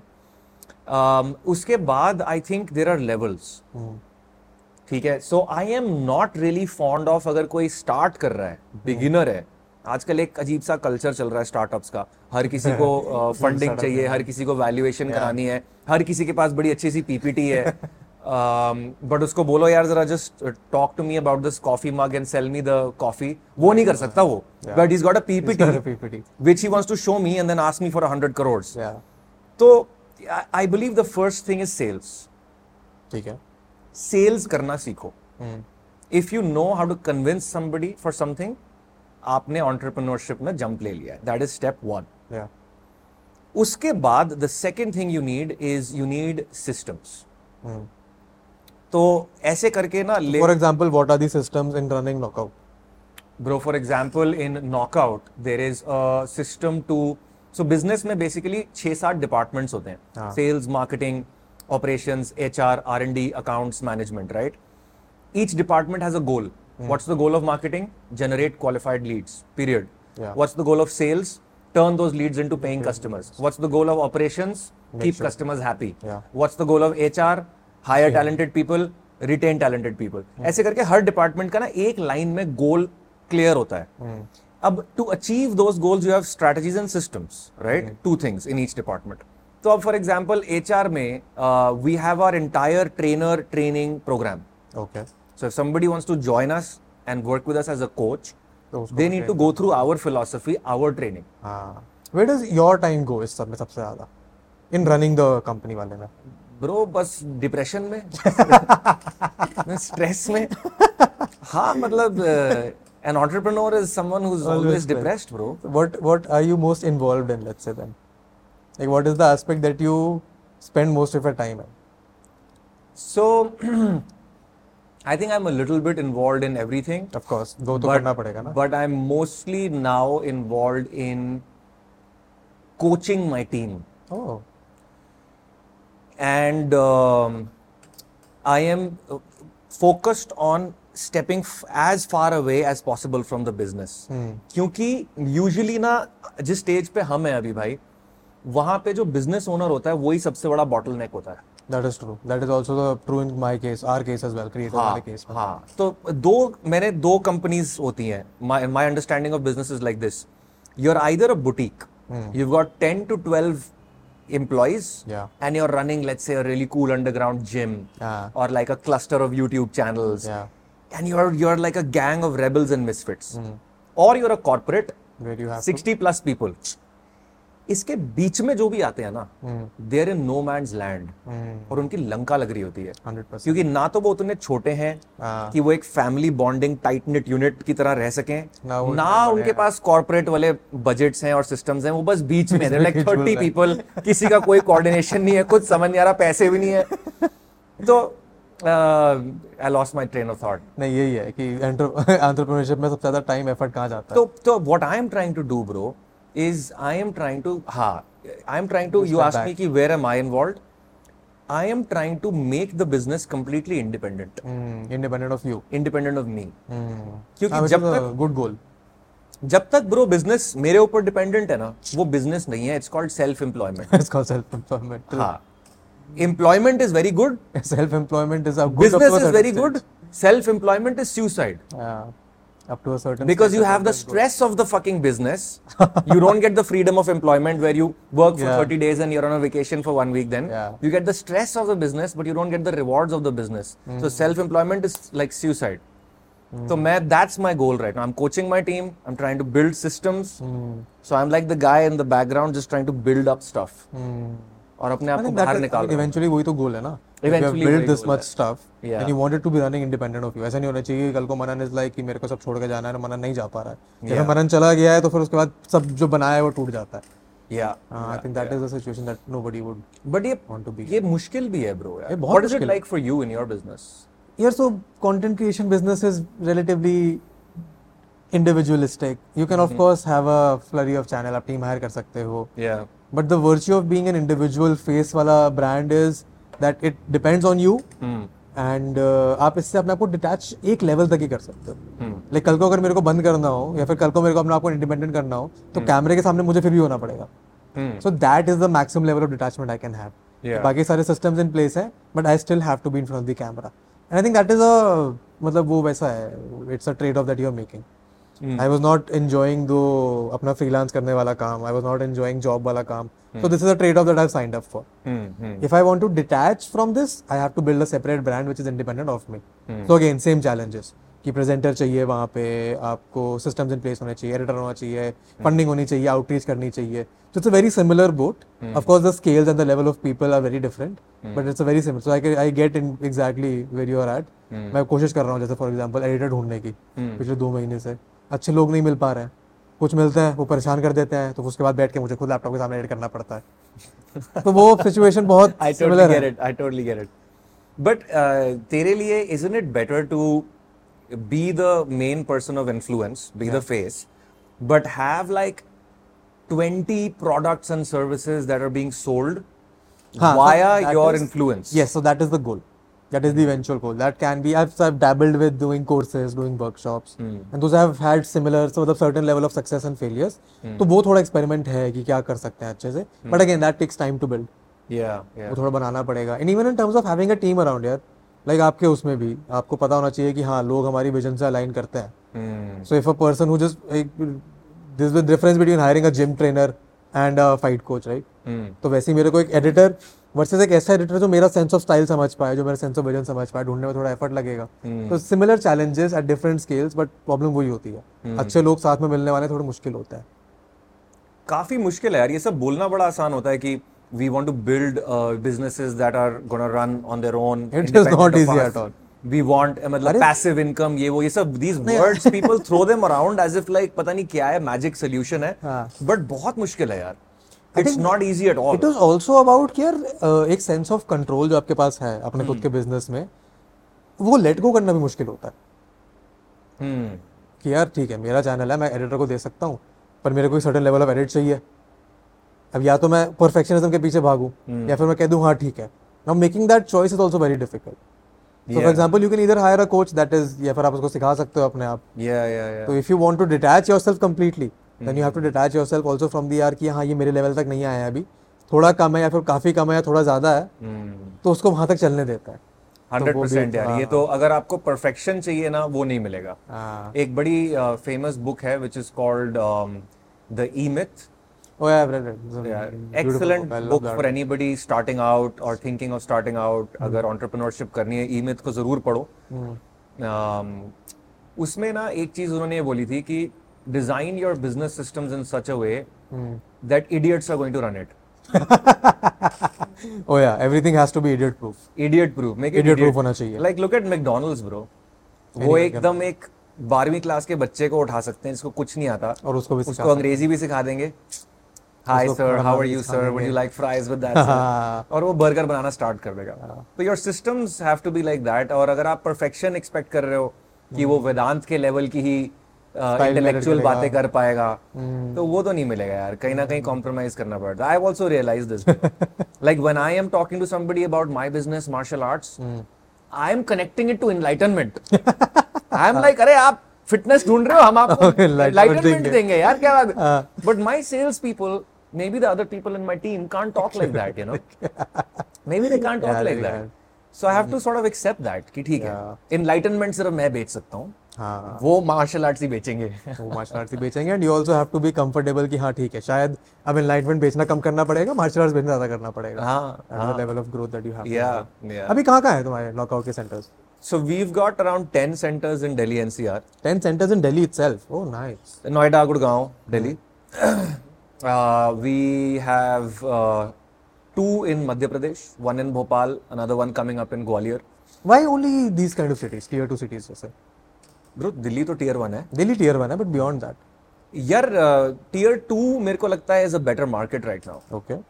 क्योंकि हमने 10 साल पहले जब दिल्ली में शुरू किया था ना, तो जब लोग यहाँ आते थे ना इस जगह पे, उनकी आंखें खुली रह जाती थी और देयर जॉ वुड ड्रॉप कि ये क्या है भाई, फाइट क्लब क्या है, ये तो हमने सिर्फ पिक्चरों में देखा है. अब मेरे मॉडल को काफी लोगों ने कॉपी कर लिया है. अब यू नो, बॉक्सिंग फिटनेस, एक चीज काम करती है तो फिर किक बॉक्सिंग फिटनेस, सब ऐसे people have copied this shit. Of course they are not selling the same thing, they don't have the thing we have here, but थोड़ा सा लोगों को यहाँ पे अवेयरनेस है. Like if you wanted to do kickboxing for fitness, I'm sure you know 3 other places where you can go, right? Yeah. Lekin Madhya Pradesh mein, if I go and open something right now, I'll get the same reaction I got in Delhi 10 years ago. कि ये क्या है भाई fight club? अभी तक तो gym ही सुना था हमने. तो अभी तक तो जिम ही सुना था हमने. तो bro, there's this thing, I don't remember which one of my mentors said this in an interview. He said that if you have a hot dog stand and you want maximum sales, what's the number one factor you need to take care of to make sure you get maximum sales? Yeah. Is it the quality of your hot dog? Is it the quality of your hot dog stand? Is it, what is it? I have no clue. I think quality of food to bare minimum hona chahiye. It's being outside the football stadium when the football game ends. Even if you're selling dog shit, it's about demand supply. You know, so the hungry crowd comes out of the stadium. I am the only hot dog stand there. I am selling dog shit, but I'll still sell it. So that's how I think about. Plus, tier 2 वाले लोग ज़्यादा ऐसे they are open to, मतलब उनकी चीज़ें सामने नई नई चीज़ आती है, तो ज़्यादा ओपन होते हैं ट्राई करने के. Word of mouth वहाँ जल्दी फैलता है. Yeah. Instagram पे डालेंगे ना वो. No, because even as when I started going to the gym, I think it was my first second year of college, and यहाँ के fancy gyms है ना, डर सा भी लगता था क्या रहते fancy gym है, अमीर लोग आ रहे हैं, वहाँ पे जाके कसरत हो भी पाएगी नहीं हो पाएगी. तो मैंने वापस मेरठ जाके, जो मेरा ऐसे बराबर में जिम था, पड़ोसी वाले अंकल का जिम था वो, वहाँ जाके वर्कआउट किया. वहाँ मेरी आसपास के दोस्त आ रहे हैं, आसपास के कॉलेज के लड़के आ रहे हैं, तो वहाँ पे जाके आपका जो सेंस ऑफ हेजिटेशन होता है, जो आपके बॉडी इमेज इश्यूज होते हैं, वो उतने बॉदर नहीं करते हैं. तो आप ऐसे नॉर्मल देसी जिम में जहाँ पे रस्ट लगी हुई वो बारबेल रॉड है, वहाँ ज्यादा कंफर्टेबली आप अपने आप को एक्सप्रेस कर पाते हो. So I think when you see people, because Delhi में आपके coming from a tier 2 city, आपको अपने जैसे लोग कम दिखते हैं, specially when you come to a, like यहाँ पे साउथ दिल्ली में हो आप. अब मैं जा रहा हूँ यहाँ पे, जो ये हमारा 21F है, और 21F में जा रहा हूँ, मेरे को दिख रहा है, मैं जा रहा हूँ अपने हाथ में पानी की बोतल लेके, मेरे सामने लौंडा है जो उतरा है अभी ऑडी से, उसके साइड में एक बैग है, हाथ में एक सिपर है, दूसरे हाथ में एक बॉटल है, तो उसको देख के तो मैं डर ही जाऊंगा ना. तो उससे अच्छा मैं नीचे बेसमेंट वाला जिम है, वहाँ पे जाके पहले शुरुआत करता हूँ. तेरे साथ ऐसा होता था कभी कि दिल्ली में तेरे को थोड़ा आउट ऑफ प्लेस फील हो रहा है, या वो नॉट इमेज वाले इश्यूज हो रहे हैं कि ये मैं इनके जैसा कूल कैसे बनूँ?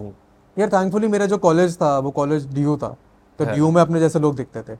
But let's say when you go out, तो मैं कभी क्लबिंग करने पार्टी करने नहीं गया हूँ, but I went out with friends कि हाँ ठीक है वो लोग जा रहे हैं, खींच के ले गए, तो वहाँ जाके थोड़ा ऐसे अनकंफर्टेबल सा फील होता था कि एक तो मैं पी नहीं रहा हूँ, दूसरा I am seeing all of these people do things that I have never tried and I don't want to try, and I know जब तक मैं दारू नहीं पीऊंगा मैं फन नहीं कर पाऊंगा यहाँ पे, बिकॉज सब बंद है और मैं सोबर हूँ, तो वाइब मैच नहीं हो पाएगी कभी. तो वहाँ थोड़ा आउट ऑफ प्लेस फील होता था. And maybe sometimes when you go to a nicer restaurant, आप जा रहे हो फाइन डाइन करने, आपको नहीं पता है कि टेबल उससे कांटा छुरी से खाते कैसे हैं, तो तब थोड़ा आउट ऑफ प्लेस होता था. Thankfully तब YouTube था, तो थोड़ा सीख फाक लिया, थोड़ा प्रेजेंटेशन इंप्रूव हो गया, कॉन्फिडेंस की कमी नहीं थी, बस आउट ऑफ प्लेस फील होता था. बट तेरी बात को सुन के लग रहा है कि these are things you never wanted to do in the first place. कि नाइट क्लब जाके मुझे सबसे कूल लड़का बनना है नाइट क्लब का, मुझे बिल्कुल शोर नहीं पसंद. It's sort of like what I realized when I was DJing. कि this is not what I want to do. मतलब मैंने लाइक आई हैड फ्रेंड्स, जब वन ईयर इन कॉलेज तो आपको दिख रहे हैं ना लोग आपको लेके जा रहे हैं, वो हौसकास इतना पॉपुलर हुआ करता था, सब जा रहे हैं हौसकास में, अब हौसकास में लोग जाके सोशल में नाच रहे हैं, मैं वेट कर रहा हूँ कि यार बाहर मोमोज खड़ा है, मोमोज वाला खड़ा है, मोमोज खा लेते हैं. I think most of the times I only went because I used to go out with my college female friends. Momos खा लेते हैं. अब वो लेके जाते ऐसे थे कि उनको लड़का चाहिए साथ में कोई की जा रहा है. लोग नाइट क्लब जा रहे हैं तो मोमोज खा रहा है बाहर. I have not been to a lot of night club. हॉस्कास गया हूँ मैं और यहाँ पे जब नेहरू प्लेस में कुछ खुले हुए थे वहाँ गया हूँ मैं. एक तो मेरे को ना I resonated with you when you said कि मेरे को निक्कर में घूमना है. मेरे को जीन्स नहीं पहनने पसंद. I despise wearing. Intense तरीके से बोल रहा है. I despise denim. मैं मजाक नहीं कर रहा हूँ. I own a single pair of denim. वो भी मैंने अभी 2-4 महीने पहले खरीदा है क्योंकि रियलाइज हुआ कि आप हर जगह ऐसे ट्राउजर पहन के जा सकते हैं और हर जगह निक्कर में नहीं जा सकते, तो आपको एक लूज पेयर ऑफ डेनिम होना चाहिए. नाइट क्लब जाता हूँ तैयार होकर जाना पड़ता था तो मेरे को उससे भी दिक्कत होती थी. मुझे बड़ा पसंद है कि मैं अपना कंफर्टेबल ढीले ढाले कपड़ों में रहूं. आई थिंक ये सारी प्लेसेस जहाँ पे आपको पहन के आना पड़ता है. यार सर यहाँ पे एक वो लगता है कॉन्ट्रडिक्शन सी लगती है क्योंकि if I wear a suit I am fine, इज्जत मिलती है यार, suit I am fine. Suit irritating है अगर अच्छा फिटिंग वाला हो तो नहीं है. ये मतलब इससे निक्कर के साथ कंपैरिजन नहीं है ना, बट इज्जत मिलती है. Like if I wear a suit and I am doing my business meetings and I am meeting whoever, you also feel slightly bigger, more confident. मैंने अपनी लाइफ में 3-4 बार ही सूट पहना है वैसे, या तो अपने ग्रेजुएशन पे, अपनी फेयरवेल पे और 2 बार किसी की शादी में. आई लाइक वेयरिंग जो इंडियन एथनिक होता है ना कुर्ता पजामा, उनको पहन के मेरे को सेम फीलिंग आती है, कॉन्फिडेंस वाली, पावर वाली. वो फीलिंग एथनिक पहन के आती है, सूट पहन के नहीं आती. आई थिंक इसका सोल्यूशन ये है कि हम निक्कर में रहें लेकिन हमारे साथ एक चीफ ऑफ स्टाफ होना चाहिए. I think that is a good solution, that is a very good solution, है ना. आप खुद आराम से चलो, साथ में एक वकील लेके चलो, साथ में एक वकील लेके चलो. हाँ, that is a good solution, that is a very valid solution. हमें को ढूंढना पड़ेगा एक लौंडा जिसको करने में मजा आए. लो वकील नहीं, किसी दोस्त को भी पास आउट किया है लॉ स्कूल से. अरे किसी की तो कुछ तो था ऐसे. I had a couple of people on the podcast, ठीक है, एंड वो अपने साथ एक लौंडा लेके आया और यही सिचुएशन थी. वो ना कुछ ऐसे म्यूजिशियन टाइप के थे लौंडा, वो आया अपना मस्त ऐसे ढीले ढाले कपड़े पहन के, उसके साथ एक लौंडा 6 फुट 2 इंच का प्रॉपर सूट पहन के खड़ा हुआ है. मैंने गेट खोला, मैं डर गया ये क्या हो रहा है, क्यों आया ये. बाउंसर होगा ना? नहीं, बाउंसर नहीं था. पता चला तो उस लड़के की कॉलेज की फेयरवेल थी. अच्छा, तो फेयरवेल के लिए तैयार होकर आया था, वो निकल गया था. बट मैं फर्स्ट इंस्टिंक्ट बहुत कि हाँ यार, ये लौंडा अपने साथ एक सूट पहनने वाला लौंडा लेके आया है, कुछ तो सीरियस काम हो रहा है यहाँ पे. You are right, that is a very interesting way to look at it. Like these things matter, right? The impression when it comes to the first impression, all of this matters. But it also matters how much you care about it. Like for example, I know if someone cares about कि मैं कैसे dress होके आया हूँ. अगर ठीक है, अगर मैं कहीं बिल्कुल ही फॉर्मल जगह पे जा रहा हूँ तो I would oblige and wear formal. Yeah, of course. But if I am going out to a, so for example, this happened with one of the guests I wanted to invite on the podcast, right? And they said I need a list of questions which you're going to ask me, वरना नहीं आएंगे. So that is not the way I operate. That's so weird. हाँ, वो बहुत लोग करते हैं, उसमें कोई बड़ी बात नहीं है. So I had a rule कि मेरे को कैसे आता है ऐसे लोगों को बात करने में. यार लोगों को बहुत फर्क पड़ता है अपनी पब्लिक इमेज का. लोगों को बहुत फर्क पड़ता है कि वो पब्लिक में कैसे. But people realize that their image will actually be better if they can just be spontaneous. I don't know why people don't realize this. So they're actually the goal they are after. They would achieve it much faster if they would just be themselves. I think there is also this bigger fear कि अगर मैंने कुछ ऐसा बोल दिया जिसके लिए मैं prepared नहीं था, तो मेरी इमेज की लग जाएगी. They don't understand human psychology. Because people actually, so this is in the book 48 Laws of Power, another great book. Have you read it? I've read it. There's this, I don't remember which law it is, that you don't appear too perfect. It's very pissing off. थोड़ा बंदा देसी हो, थोड़ी गलतियां करे. People actually resonate with that more. People like that more. I think that is what people mean when they say be yourself. That is what they mean. कि यार आप comfortable हो, आप casual हो, आप अपने कुछ गलतियां करने से डर नहीं रहे हो. हाँ, but people want to be perfect ना यार. वो again it's a very inherent fear of कि अगर हम perfect appear नहीं होंगे, लोग हमें पसंद नहीं करेंगे, काम नहीं देंगे, पैसा नहीं मिलेगा, जॉब नहीं मिलेगी. तो it's a fear I understand. But again if you break out of that fear, तो फिर जो mental freedom मिलती है. इसकी मैंने trick ढूंढी थी. So I used to care a lot about what people think of me. And over the years I've like developed many tactics, techniques as to how to overcome that. One really interesting one is, if I'm, let's say, meeting somebody and I'm worried ki yaar, bhai main kaisa dikhunga? Will I come across as weird? Will I come across as a chutia? So I'll actually tell myself that that's what I want. I'll tell myself, I want to be the weirdest motherfucker in town. I want to come across as weird. I want to come across as chutia. So the moment I tell myself that, the pressure of fixing it disappears. And interestingly enough, even the feeling starts to disappear. So how I look at it is, whenever I'm meeting a new person, I already assume कि वो मेरे को पसंद करता है. I already assume that they are a fan. कि उन्होंने काम देखा है या फिर उनको पता है कि हाँ ये लौंडा बहुत बढ़िया है, तो मैं उनसे फिर उसी कंफर्ट से बात करता हूँ. एंड इनिशियली वो थोड़ा उनके लिए वो होता है, शॉकिंग सा होता है कि यार ये इतना कंफर्टेबल क्यों है, ये ऐसे चिल्ला के बात क्यों कर रहा है. बट फिर eventually they match the vibe. और जो नहीं मैच करता है तो वो पसंद ही नहीं करता, तो उसे क्या फायदा मैं दिमाग लगाऊं. That is the way I look at it. You assume success.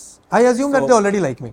So in social skills we call this assuming success. अच्छा, कि तुमने मान लिया कि तुम जीत चुके हो ऑलरेडी. हां, I think that would also come from me interacting with a lot of people, right?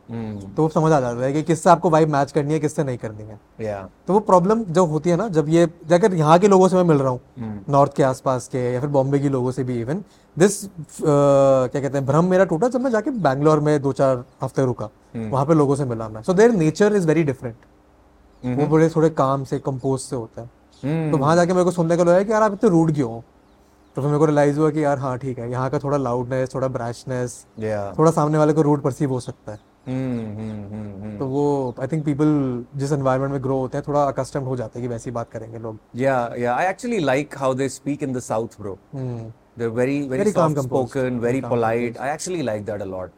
या वे आपको यहाँ पे ऐसे हुहल्ले की आदत हो तो कुछ भी शांत अच्छा लगेगा.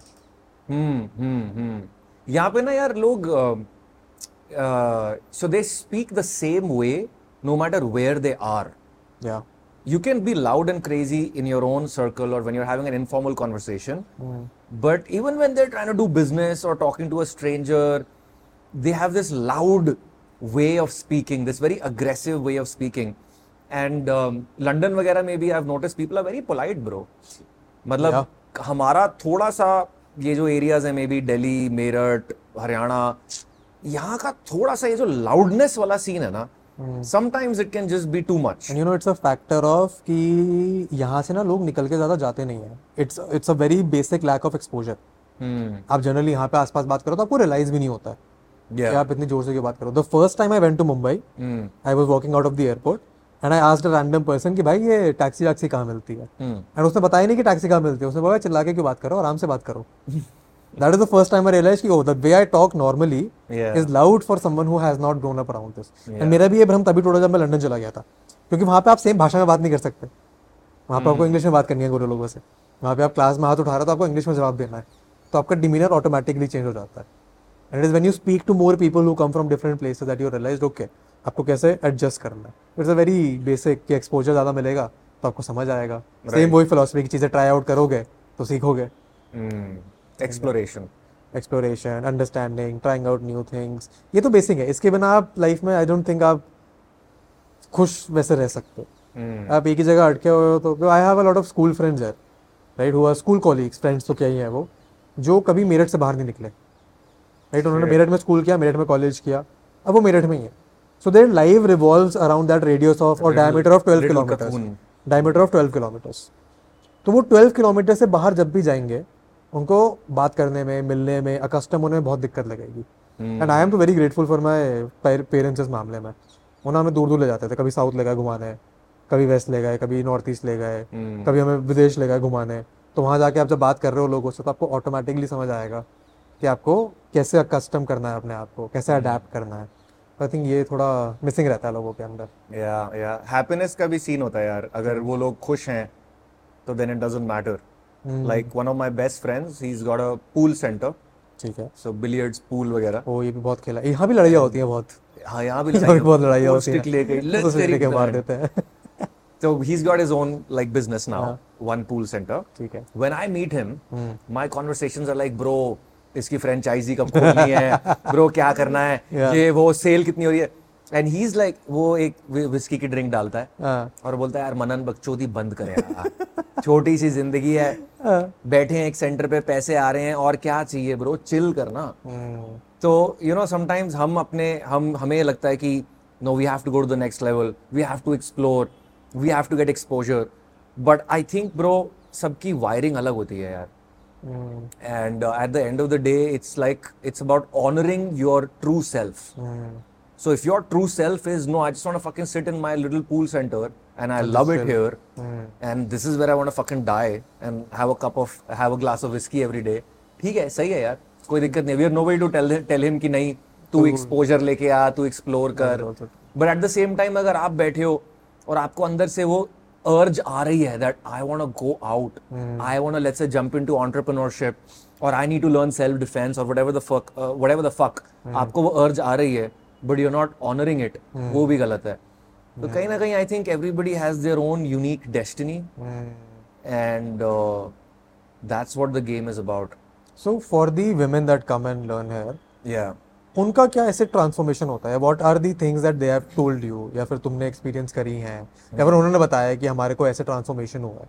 Because again, boys fight वो बहुत कॉमन है, but I've not met many women or girls who go through this experience. Bro, so both men and women, a lot of them have been able to overcome depression, sadness, anxiety, laziness. Basically, एक जो ordinary level की feelings थी जो वो experience कर रहे थे, या below ordinary level की feelings थी, हमने उनको जब warrior बना दिया, तो they started feeling like that. They were like, यार अब तो ऐसा body में current है. How is it different for the women though? I would say it's not very different.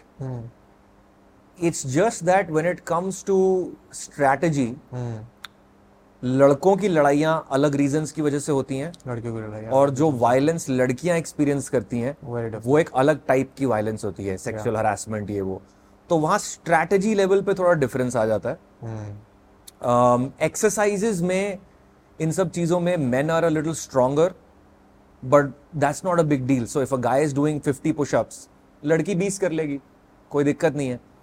तो वो हो जाता है modify. जो main difference आता है वो strategy level पे आता है. And that's pretty much it, bro. That's the only difference. Yeah. उसके अलावा जो upliftment मिलती है physical and mental, वो दोनों को मिलती है. तो you become iron body, iron mind बोलते हैं हम लोग. You become a warrior, not just in your body but also in your mind. और वो ability to fight जब आ जाती है ना, बड़ा मजा आता है.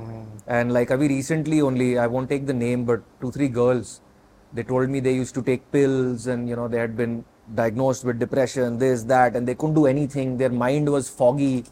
But since 3 महीने हो गए बने यहाँ पे, everything is now back on track for them. Routine उनका सही चल रहा है. पिल्स उन्होंने छोड़ दी हैं. Their mood is better, they're able to sleep on time. So they're just... Oh yeah, so I think that is something that everyone has to experience. जो आपका, जब body थोड़ी physically fit होती है, the kind of peace, the kind of sleep, and the kind of focus you get at that stage. जब आप वो experience करते हो, I think that is the stage where you get addicted कि हाँ यार, अब तो movement करना है. It's a gateway drug, Vedant. हाँ.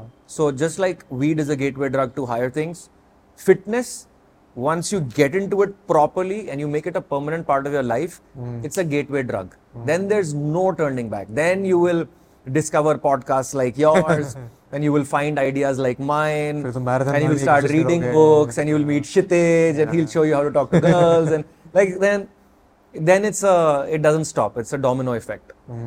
So fitness though, if somebody is watching this and they're struggling with depression or sadness or they feel they're in a rut, fitness में घुस जाओ. चाहे आप ऑलरेडी कर रहे हो, बट अगर ढीले हो गए हो ना उसमें, थोड़ा फिट होता हो. सुबह शाम 1 घंटा सुबह 1 घंटा शाम, 1 महीने के अंदर ना तुम्हारा साला सर से लेके पांव तक सब कुछ बदला ना, it's impossible. Technically impossible, scientifically impossible है. You will feel better, you look better, you will eat better, you will sleep better. According to studies bro, exercising for 60 to 90 minutes a day really can release the same chemicals a strong antidepressant does in your body. Okay.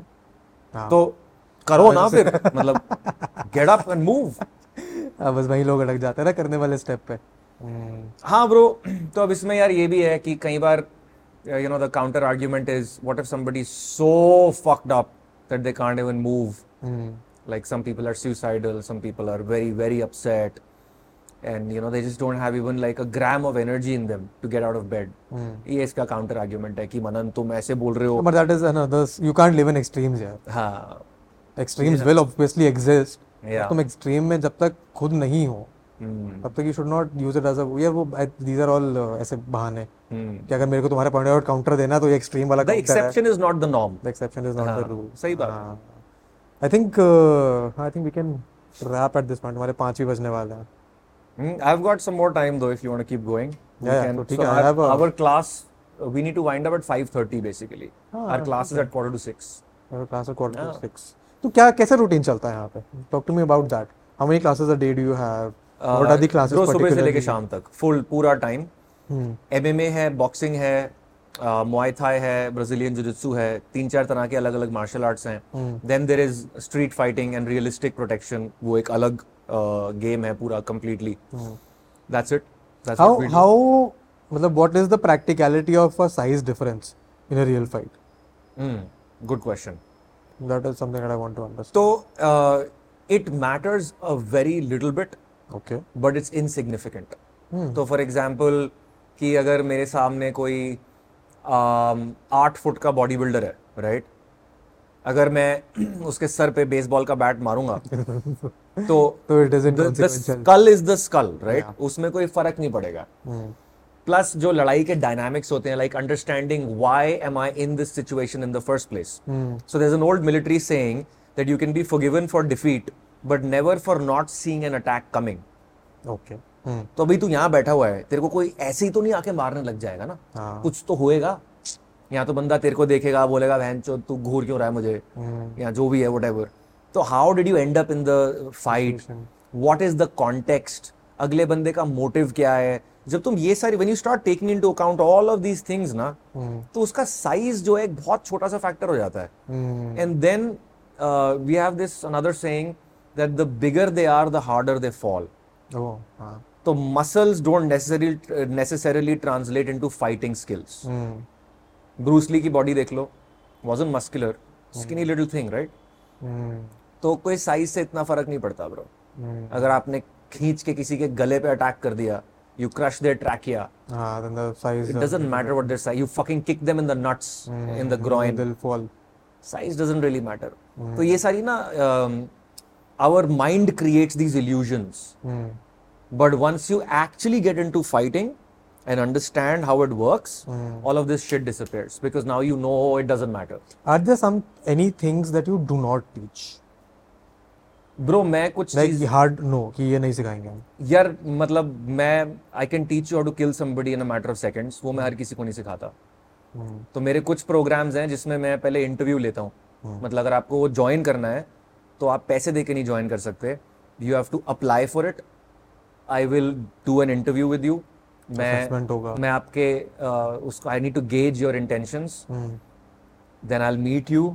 उसमें बकायदा contract sign होगा कि मैं कभी भी चाहूँ तो I can ask you to fuck off. अगर मुझे जरा सा भी साइन आया that you are not the right kind of person, क्योंकि यार all sorts of people can come and learn this from me, you know. Even enemies of the country, the government. So there are some things that I don't teach easily.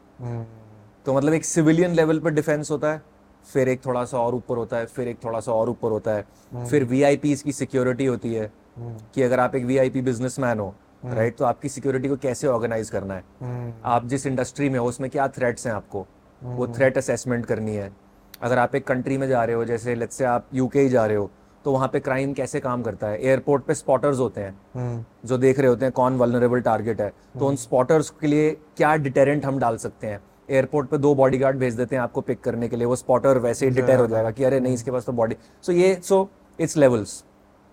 तो there is stuff for the general public and there is stuff we can't teach. So what kind of people learn this stuff beyond the general public? जिनको जरूरत है, politicians, businessman, celebrities, जिनको जरूरत है. The higher up you go, self protection bro अलग अलग तरीके से हमेशा ही चलेगा ना. It's not just about physical harm ना. अब तूने अगर अपनी वेल्थ बिल्ड कर ली है, अब उसको प्रोटेक्ट कर. लॉयर होने चाहिए तेरे पास. तेरे पास पूरा एक थ्रेट असेसमेंट होना चाहिए कि what are the 10 things that can go wrong in your business. उसका प्रोटोकॉल 1, प्रोटोकॉल 2, प्रोटोकॉल 3, ये सारी चीजें होनी चाहिए. तो people should actively spend time into analyzing this about their lives. Yes, yes, 100%. And all the people who are really successful do it. All the people who are really successful do it. The only reason it's not very this is not very popular on YouTube is because most people watching YouTube probably are not at the beginner level. So the content that screams build will resonate with them, which is fine because बहुत सारे लोग वो भी नहीं कर पा रहे हैं. बहुत सारे लोग बैठ के Netflix, weed, दारू. So build actually is a very good thing to pull people up, pull the masses up. But once you've built, then protect as well. If you have a kingdom, sure, expand the kingdom, but who's going to protect the kingdom? उसमें कहाँ से आप, you have to find your own vulnerabilities. You know, like for example here, what if somebody decides, a coach, a senior coach, who's got fans and this and that, and like I built him up, I made his image. अब वो decide करता है कि he's going to open another fight club. और जो भी मैंने उसकी image build करी है, वो सारा उसका फायदा उठा के clients उठा के ले जाता है. So if I'm not actively thinking about this, putting protocols in place, and not just one, like 20 protocols have to be in place. I better own the motherfucker's Instagram account. I better have a contract with him that he can't do this. Blah, blah, blah, blah, blah. 20 protocols, if I don't have them in place, then I've worked really hard and I was really passionate and I built up a kingdom only to get stabbed in the back. Yeah. Is there something a normal beginner level wala person can do to get started with this? अपना protection build करना. हाँ bro, beyond learning how to fight, we can talk. So you can put the details in the description. Yeah, of course, वो तो उधर ही रहेगा. And we can do a consultation. So initially, the first step is doing an audit of your life. Okay. Also, this is actually a service that you guys can do.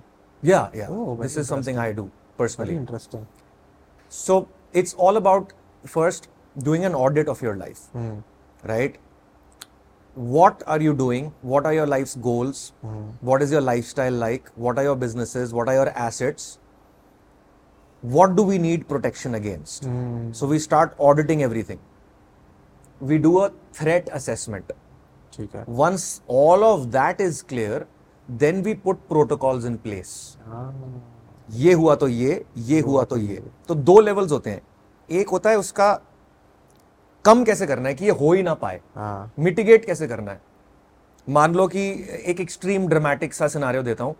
मान लो you are a politician and there is a chance that somebody may try to kill you और attack you, right? तो उसको कम कैसे करना है. बहुत basic example है कि we change your route every day, we change your schedule every day, we release decoys. लोगों को लग रहा है आप यहाँ जा रहे हो बट एक्चुअली आप वहाँ हो ही नहीं, आप कहीं और हो. तो डिपेंडिंग, सो एक हो गया mitigation, decreasing the chances of something happening. दूसरा हो गया इफ इट हैपन्स, तो उस टाइम पे हमारा क्या प्लान है कि अगर हमारी कैरावान जा रही है 4 गाड़ियों की एंड वी गेट हिट, उस टाइम पे हमारा क्या प्लान है, क्या कॉम्पिटेंस, क्या कैपेबिलिटीज, क्या चीजें हमें बिल्ड करनी है so that we are ready for that scenario. That's a very specialized kind of a, ये बड़ा कूल, ये सब बड़ा कूल लगता है ब्रो सुनने में. ऐसा लगता है यार in like a James Bond movie. और प्रैक्टिकली तो होता है ना यार ये. या maybe if you are not doing it, और जो पॉलिटिशियंस की टीम होती है उनको कोई तो सिखाता है. कोई तो बताता है स्ट्रेटजी, कोई तो करता ही है. You don't think about these things कि ऐसा भी होता होगा, ऐसा किसी को जरूरत पड़ती होगी ऐसा सोचने की. एक लेवल पे आप धीरे धीरे सोचना स्टार्ट करते हो यार.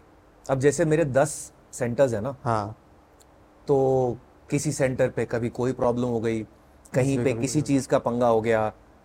जब आपका बिजनेस ग्रो करता है ना, that's why when you asked me about entrepreneurship I said it's the best thing to do, क्योंकि हर लेवल पे आपको कुछ नया सीखना पड़ेगा ब्रो, हर लेवल पे.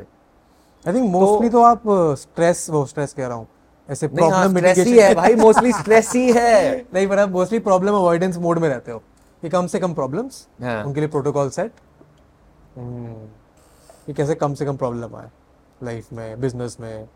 यार I mean that's one part of it bro, but you can't just obsess over that, क्योंकि आप सेल्फ प्रोटेक्शन किस लिए कर रहे हो, so that you can live a good life ना. You also have to live the life. Like if you built a kingdom and no. Now you are protecting the kingdom. Then you also fucking enjoy the kingdom also. Let the kingdom do what it's supposed to do also. तो बहुत सारे moving parts हैं bro, but learn करते रहो यार. I think just keep learning, keep enjoying. How do you learn beyond reading? Reading, I'm assuming, is one thing. Bro, conversations like this. I love having intelligent conversations. मतलब मैं party वार्टी में भी होता हूँ दोस्तों के साथ, तो मैं ऐसे सीरियस बातें करने लगा, हाँ और बताए वो लोग कहते हैं यार मनन दारू पीन दे यार, क्या दिक्कत है. तो I love having like these intellectual conversations, books, seminars, workshops, mentors and experiences. A great formula I can give to people watching is PRE. So what I first try to understand कि आपको क्या सीखना है. Now that's a mix between what you're passionate about and what you really need, depending on your profession and your stage in life. आपको क्या सीखने की जरूरत है? Then PRE, people, resources, and experiences. Okay. So who are the people you can learn from? What are the resources you need? What are the resources you can learn from? ये book, ये workshop, ये course. Yeah. And what are the experiences you can learn from? कि अगर मेरे को sales सीखनी है, तो maybe I can go and do a sales job somewhere, and that will be a good experience for me. Maybe I can read this book on sales. So PRE. Good basic fundamental framework. हाँ, बहुत अच्छा framework है. What about you, bro? तेरे क्या चल रहा है business में right now? What is the next step for you? I am trying to enjoy business abhi, matlab content creation. You do a lot of consulting also, right? You said. I used to do a lot of consulting, working with brands, उनके साथ marketing, design, because that is what my startup job experience was like. ठीक है. And abhi I've reduced that because I want to focus more on content.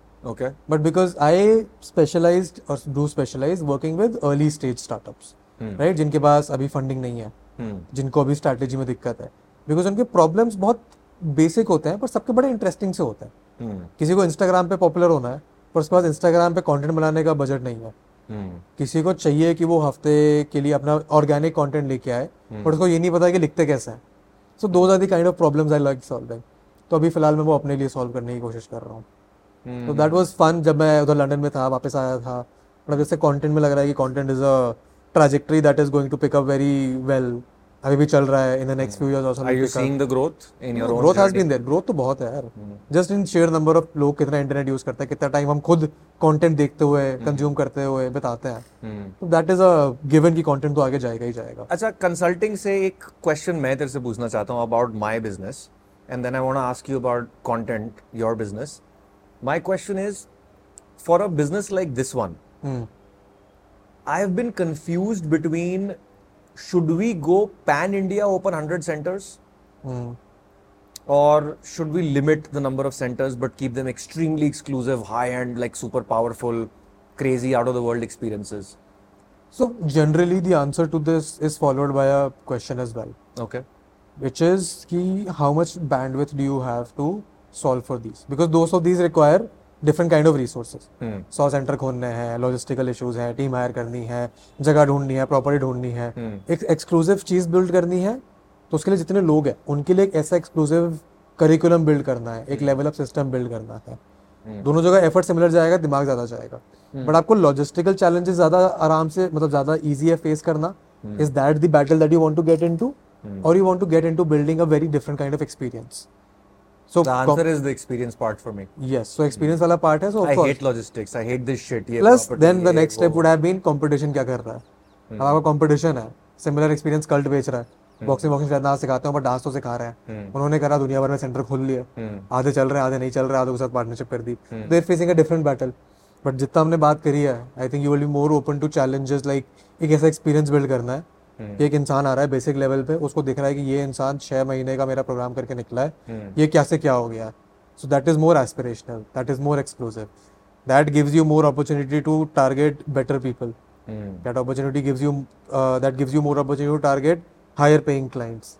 So it is a whole thing. अगर boutique वाला versus wall example, आप logistically challenge करके competition को compete कर सकते हो कि यार ठीक है, एनी टाइम के यहाँ पे 100 वो ब्रांचेस हैं, मैं 111 कर लेता हूँ. That is a different challenge. या फिर एक्सपीरियंस वाला चैलेंज जहाँ पे आप कोर इंडिविजुअली इन्वॉल्व हो, considering where you have started out, you are much better off going into this direction.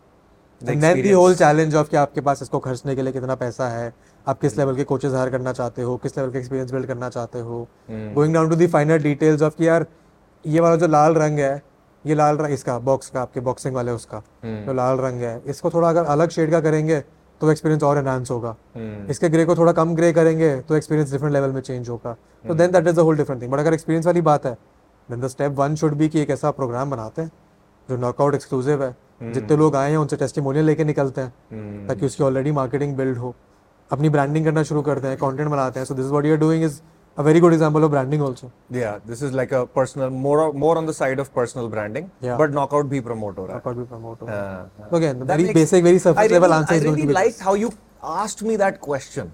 That's a very good way of understanding which way to go. हाँ, because most people मतलब वही direction हो जाती है ना. हमें वो बोलते थे कि ठीक है अब आपको दोनों चीजें करनी है, आप दोनों चीजें ट्राई करके देखो.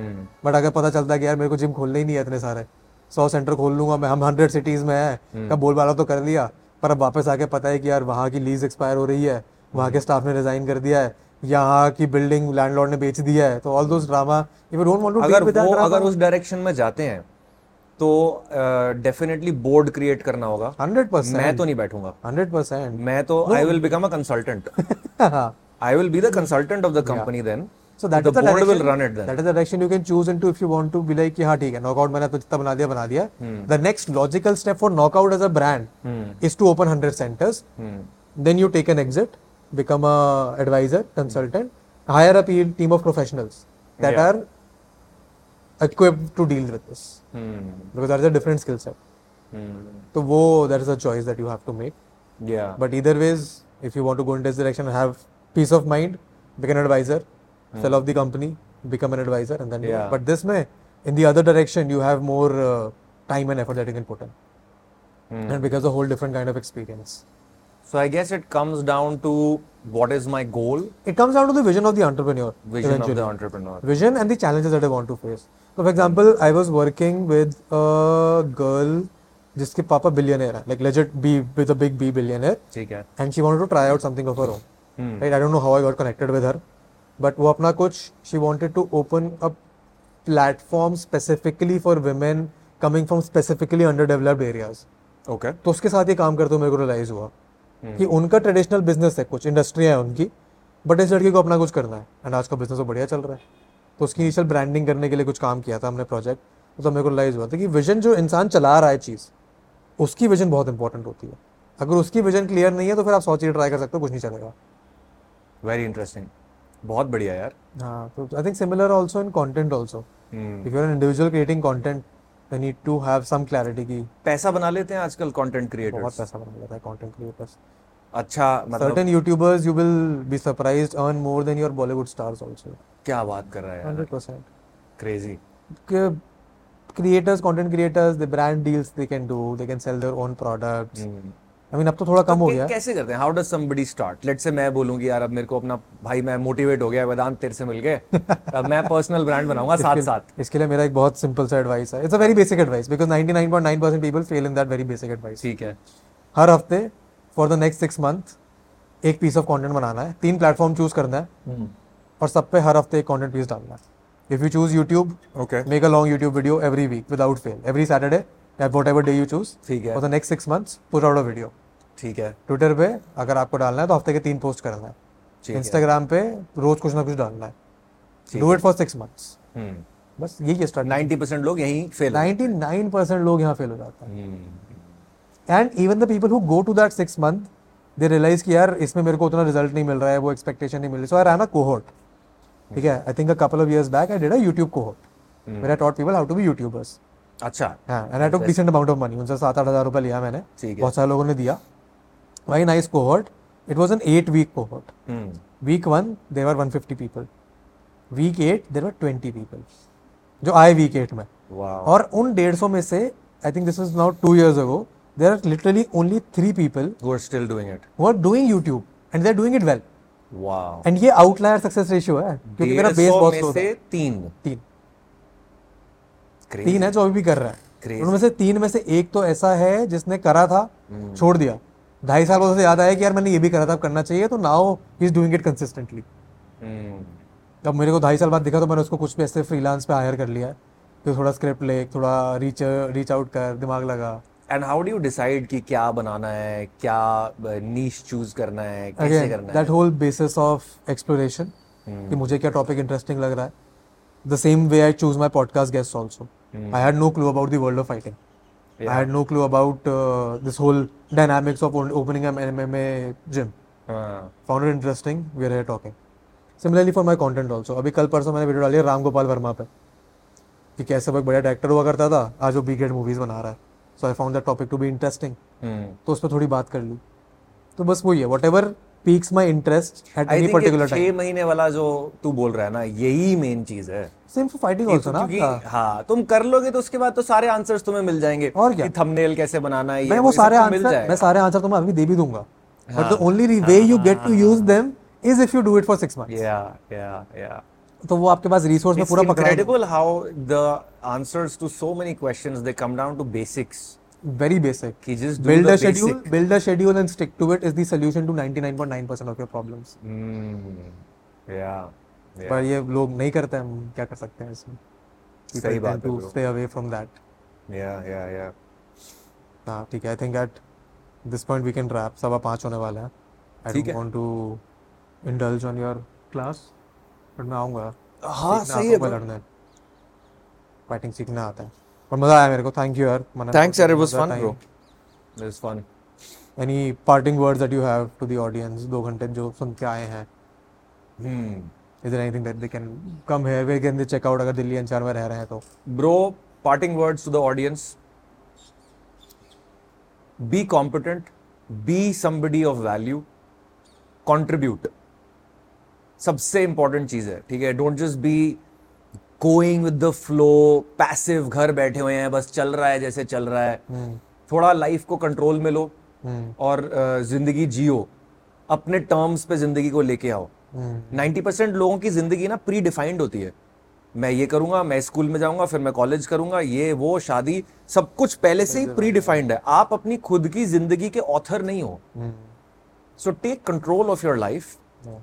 थोड़ा सा उसमें फाइटिंग स्पिरिट चाहिए आपको. You need to be a warrior to do that. पहला स्टेप तो यही है यार. Do this. एंड जो भी आपकी प्रॉब्लम्स है ना, if you just make a firm decision that you are going to fight against them and you are going to fight for what you really want in life, good things will come यार. Good things will come. और एक चीज होती है जिसे मैं बोलता हूँ पॉइंट ऑफ नो रिटर्न. अब मेरे जैसा बंदा who's been through insane amounts of depression, anxiety, drugs, अब मैं एक ऐसे पॉइंट पे आ गया हूं ना, मैं वहां वापस नहीं जा सकता यार. I may have bad days, bad weeks, bad months, but I will never regress. But yeah, it's never going to be like, oh, Manan is suicidal, or Manan became a drug addict, or Manan suddenly shut down all his businesses and is doing nothing now. अब I am एक point of no return है जो आपको cross करना है. वहां तक पहुंचने के लिए बहुत एफर्ट लगेगा. जस्ट लाइक अ रॉकेट जब आप लॉन्च करते हो, वो अर्थ के एटमॉस्फेयर से जब तक बाहर नहीं निकलता ना, बहुत एफर्ट लगता है. But once you are out, you are out. So fight if you have to. It's temporary because once you are out, you are out. और आपकी ऑडियंस अगर कोई यहाँ आना चाहती है तो they can just let us know कि इस पॉडकास्ट के थ्रू उनको पता चला था. We will give them a discount. We will give them some free merchandise also. That's it, bro. Perfect. Thank you, Manan, for taking out the time. Thanks, bro. It was good fun. I had a lot of fun.